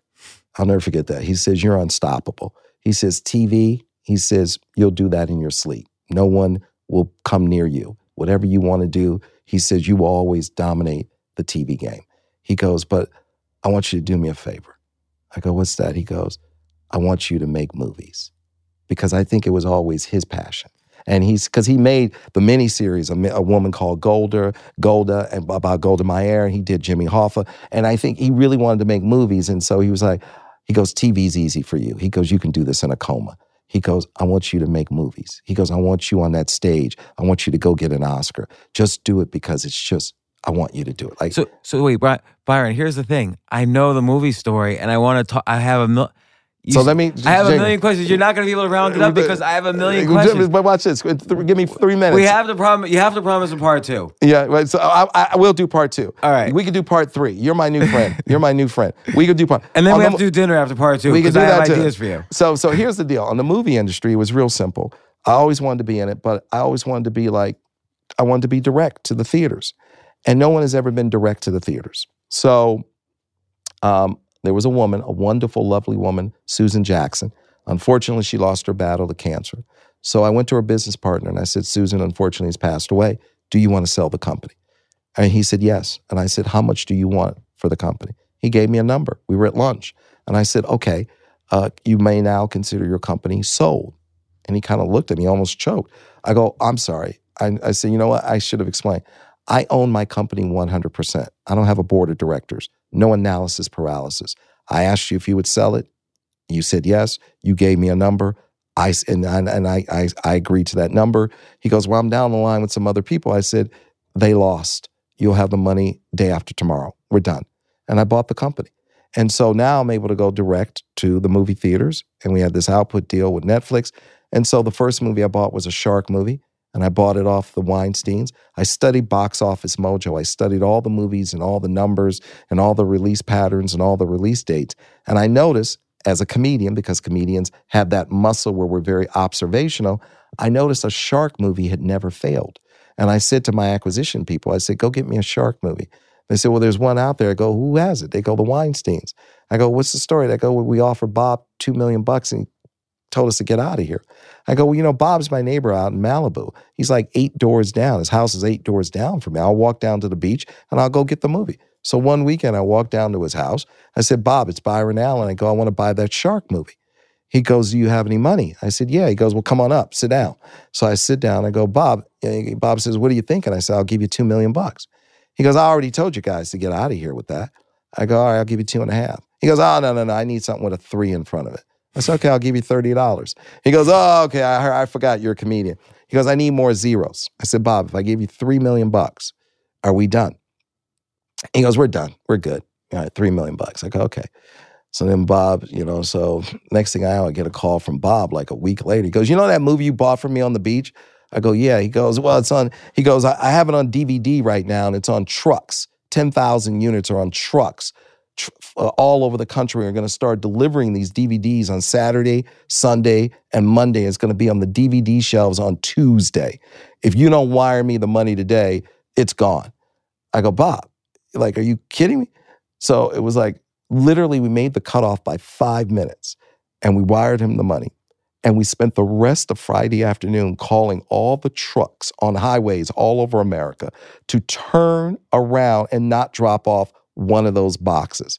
That's how we spent Friday afternoon. I bought that in July of 2016. It was called In the Deep, and I was losing, and I sat on it sat on it for one year until June of 2017. Why'd you sit on it? Because I wanted it to be a summer movie, and it was too late to put it Ah. out summer the year that summer. And I said, okay, I don't know if I can't. I- I'm not sure all those boxes didn't get recovered, so I changed the name to 47 meters down, put it out uh, summers, and I, and I couldn't find anybody. To, I didn't have the P and A money. I didn't have the print and advertising money. It cost $30 million to put it in theaters, and I couldn't find anybody to put up the money. So I went to a buddy of mine and I said to him, a Wall Street guy, and I said, I bought this movie off the Weinsteins. And this is before the Weinstein Company blew Yeah. up. And I said, I bought this movie off the Weinsteins, a shark movie. And I said, uh, I want to I want to spend $30 million. I want to risk 30 million bucks to put it in the theaters. And I said, I need to tell you something. Hollywood is a casino. And you need to know that I'm going to put up 15 million and I want you to put up 15 million. My 15 million will sit next to your 15 million. And you need to know that we're probably going to lose all of our money. You need to know that we are probably never going to see this 30 million again. My 15 million, your 15 million. You need to know that I cannot guarantee you that we're going to spend 30 million bucks and no one eh, w- no one may not buy one ticket. We may not sell one movie movie ticket to, to go see this movie and you just have to be prepared to walk away from that 30 million bucks as if we flushed it down the toilet because Hollywood is a casino, but I am willing to put my 15 million next to your 15 million, but you have got to be prepared to lose it all. And he looked at me and he goes, Is that your sales pitch? And I said, Yes, that is my sales pitch. And he looked at me and he said, That is the worst sales pitch I have ever heard in my life. And I'm in. And I, you're, I said, You're in? He goes, I'm in. He put up 15 million. I put up 15 million. And it ended up being the biggest independent movie of the year. And we did over 44 million at the box office. Wow. Right now, we're shooting the sequel. And he said, No one has ever been that And you, honest. with- then also you sold the international rights, or yeah, I started an international division. The internationals, we sold the international rights. That pretty much paid for the cost of the movie. So now I got a movie for free. So pretty much whatever we do here, minus advertising, we just put that in our bank account. So and then we put out, you know, Hostiles with, uh, you know, Christian Bale and Rosamund Pike, a western. I love westerns, and they, I noticed a western hadn't been out. I feel my skill sets, my skill ske- set is terrific for for this because as a comedian, you have to observe things. You have to notice what's not there. You know, it's like you know, it's like uh, uh, uh, uh, Brandon Tartikoff said, "Watch television." Maybe it was Al Masini. Watch TV, figure out what's not there, and then put it there. It's the same thing with the movie industry. F- Go to the movies, figure out what's not there, and then put it there. We didn't have a shark movie. Shark movies never fail. We didn't have a western. Everybody turned the Western down, uh, hostiles. They said, oh, Byron Allen, he's screwed up now. He's going to lose a bunch of money. And they said he'll do two, three million at the box office. And uh, just like they said, I, I, I screwed up on 47 meters down. They go, look at this. He's tracking at a two rate because they have tracking. I was at a two. I said, I don't know. These guys don't know how to read numbers. They don't know how to read numbers because I've sat in the first marketing meeting. In the first marketing meeting, there are four boxes. There, are, you know, they call it uh, they call it quadrants, right? There are four quads. Men under 25, men over 25, women under 25, women over 25, right? And then they have total awareness. We, were, we had nothing. No one cared. I said in the first marketing meeting, I said, you spend this 30 million, you bet it all on women under 25. You chase all the teenage girls. I said, if you get the teenage girls to go, the teenage boys will follow.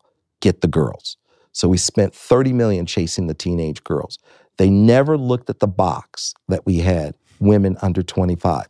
They wrote in the trades I was going to do 2 million bucks opening weekend. And I go, how do they figure I'm going to do 2 million bucks when I have an I had like almost a 10. I, we had an 8. We had an 8 on girls under 25, teenage girls. Opening weekend was 11 million dollars and it held the theaters and kept going. And the same thing, I was like, what are you guys thinking about westerns? They're like, "Oh, you blew it, but you'll do 3 million bucks."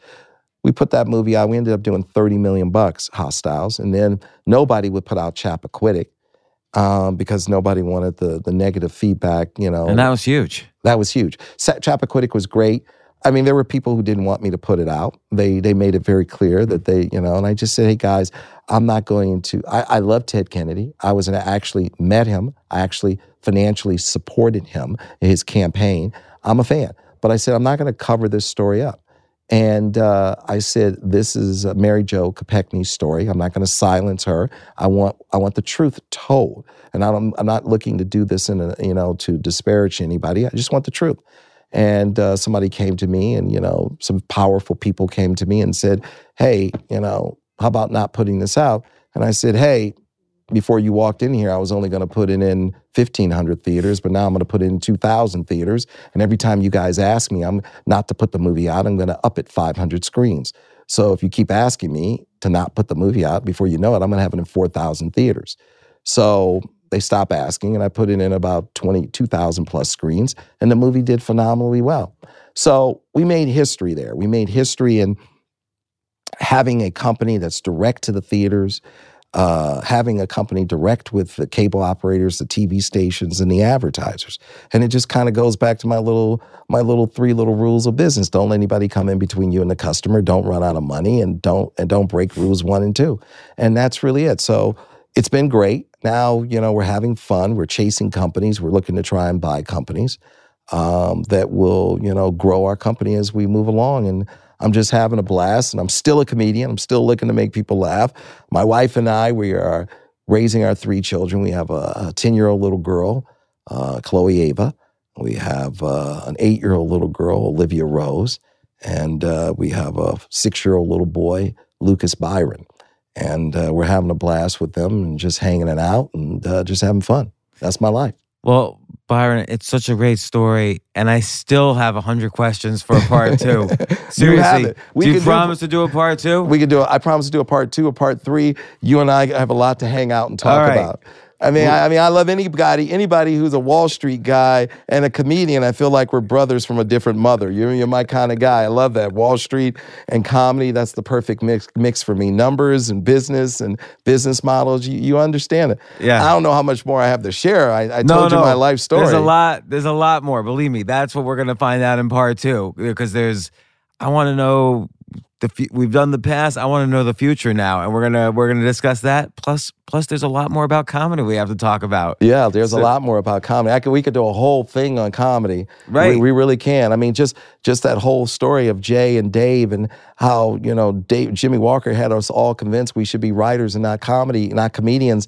And David bought it for a minute, and and then. Uh, and, and Jay helped David get out of his contract with Jimmie so he could go pursue his dream. And so we got. David Letterman. There's so much to talk about, but I, I love hanging out with you, and I feel like I made a, a really good uh, friend, and you're terrific. And thank you for having me on. Thanks so much, Byron. And and until we meet again, which I hope is soon, Steve will make sure it's soon. And uh, thanks very much. Thank you, my friend. Thank you.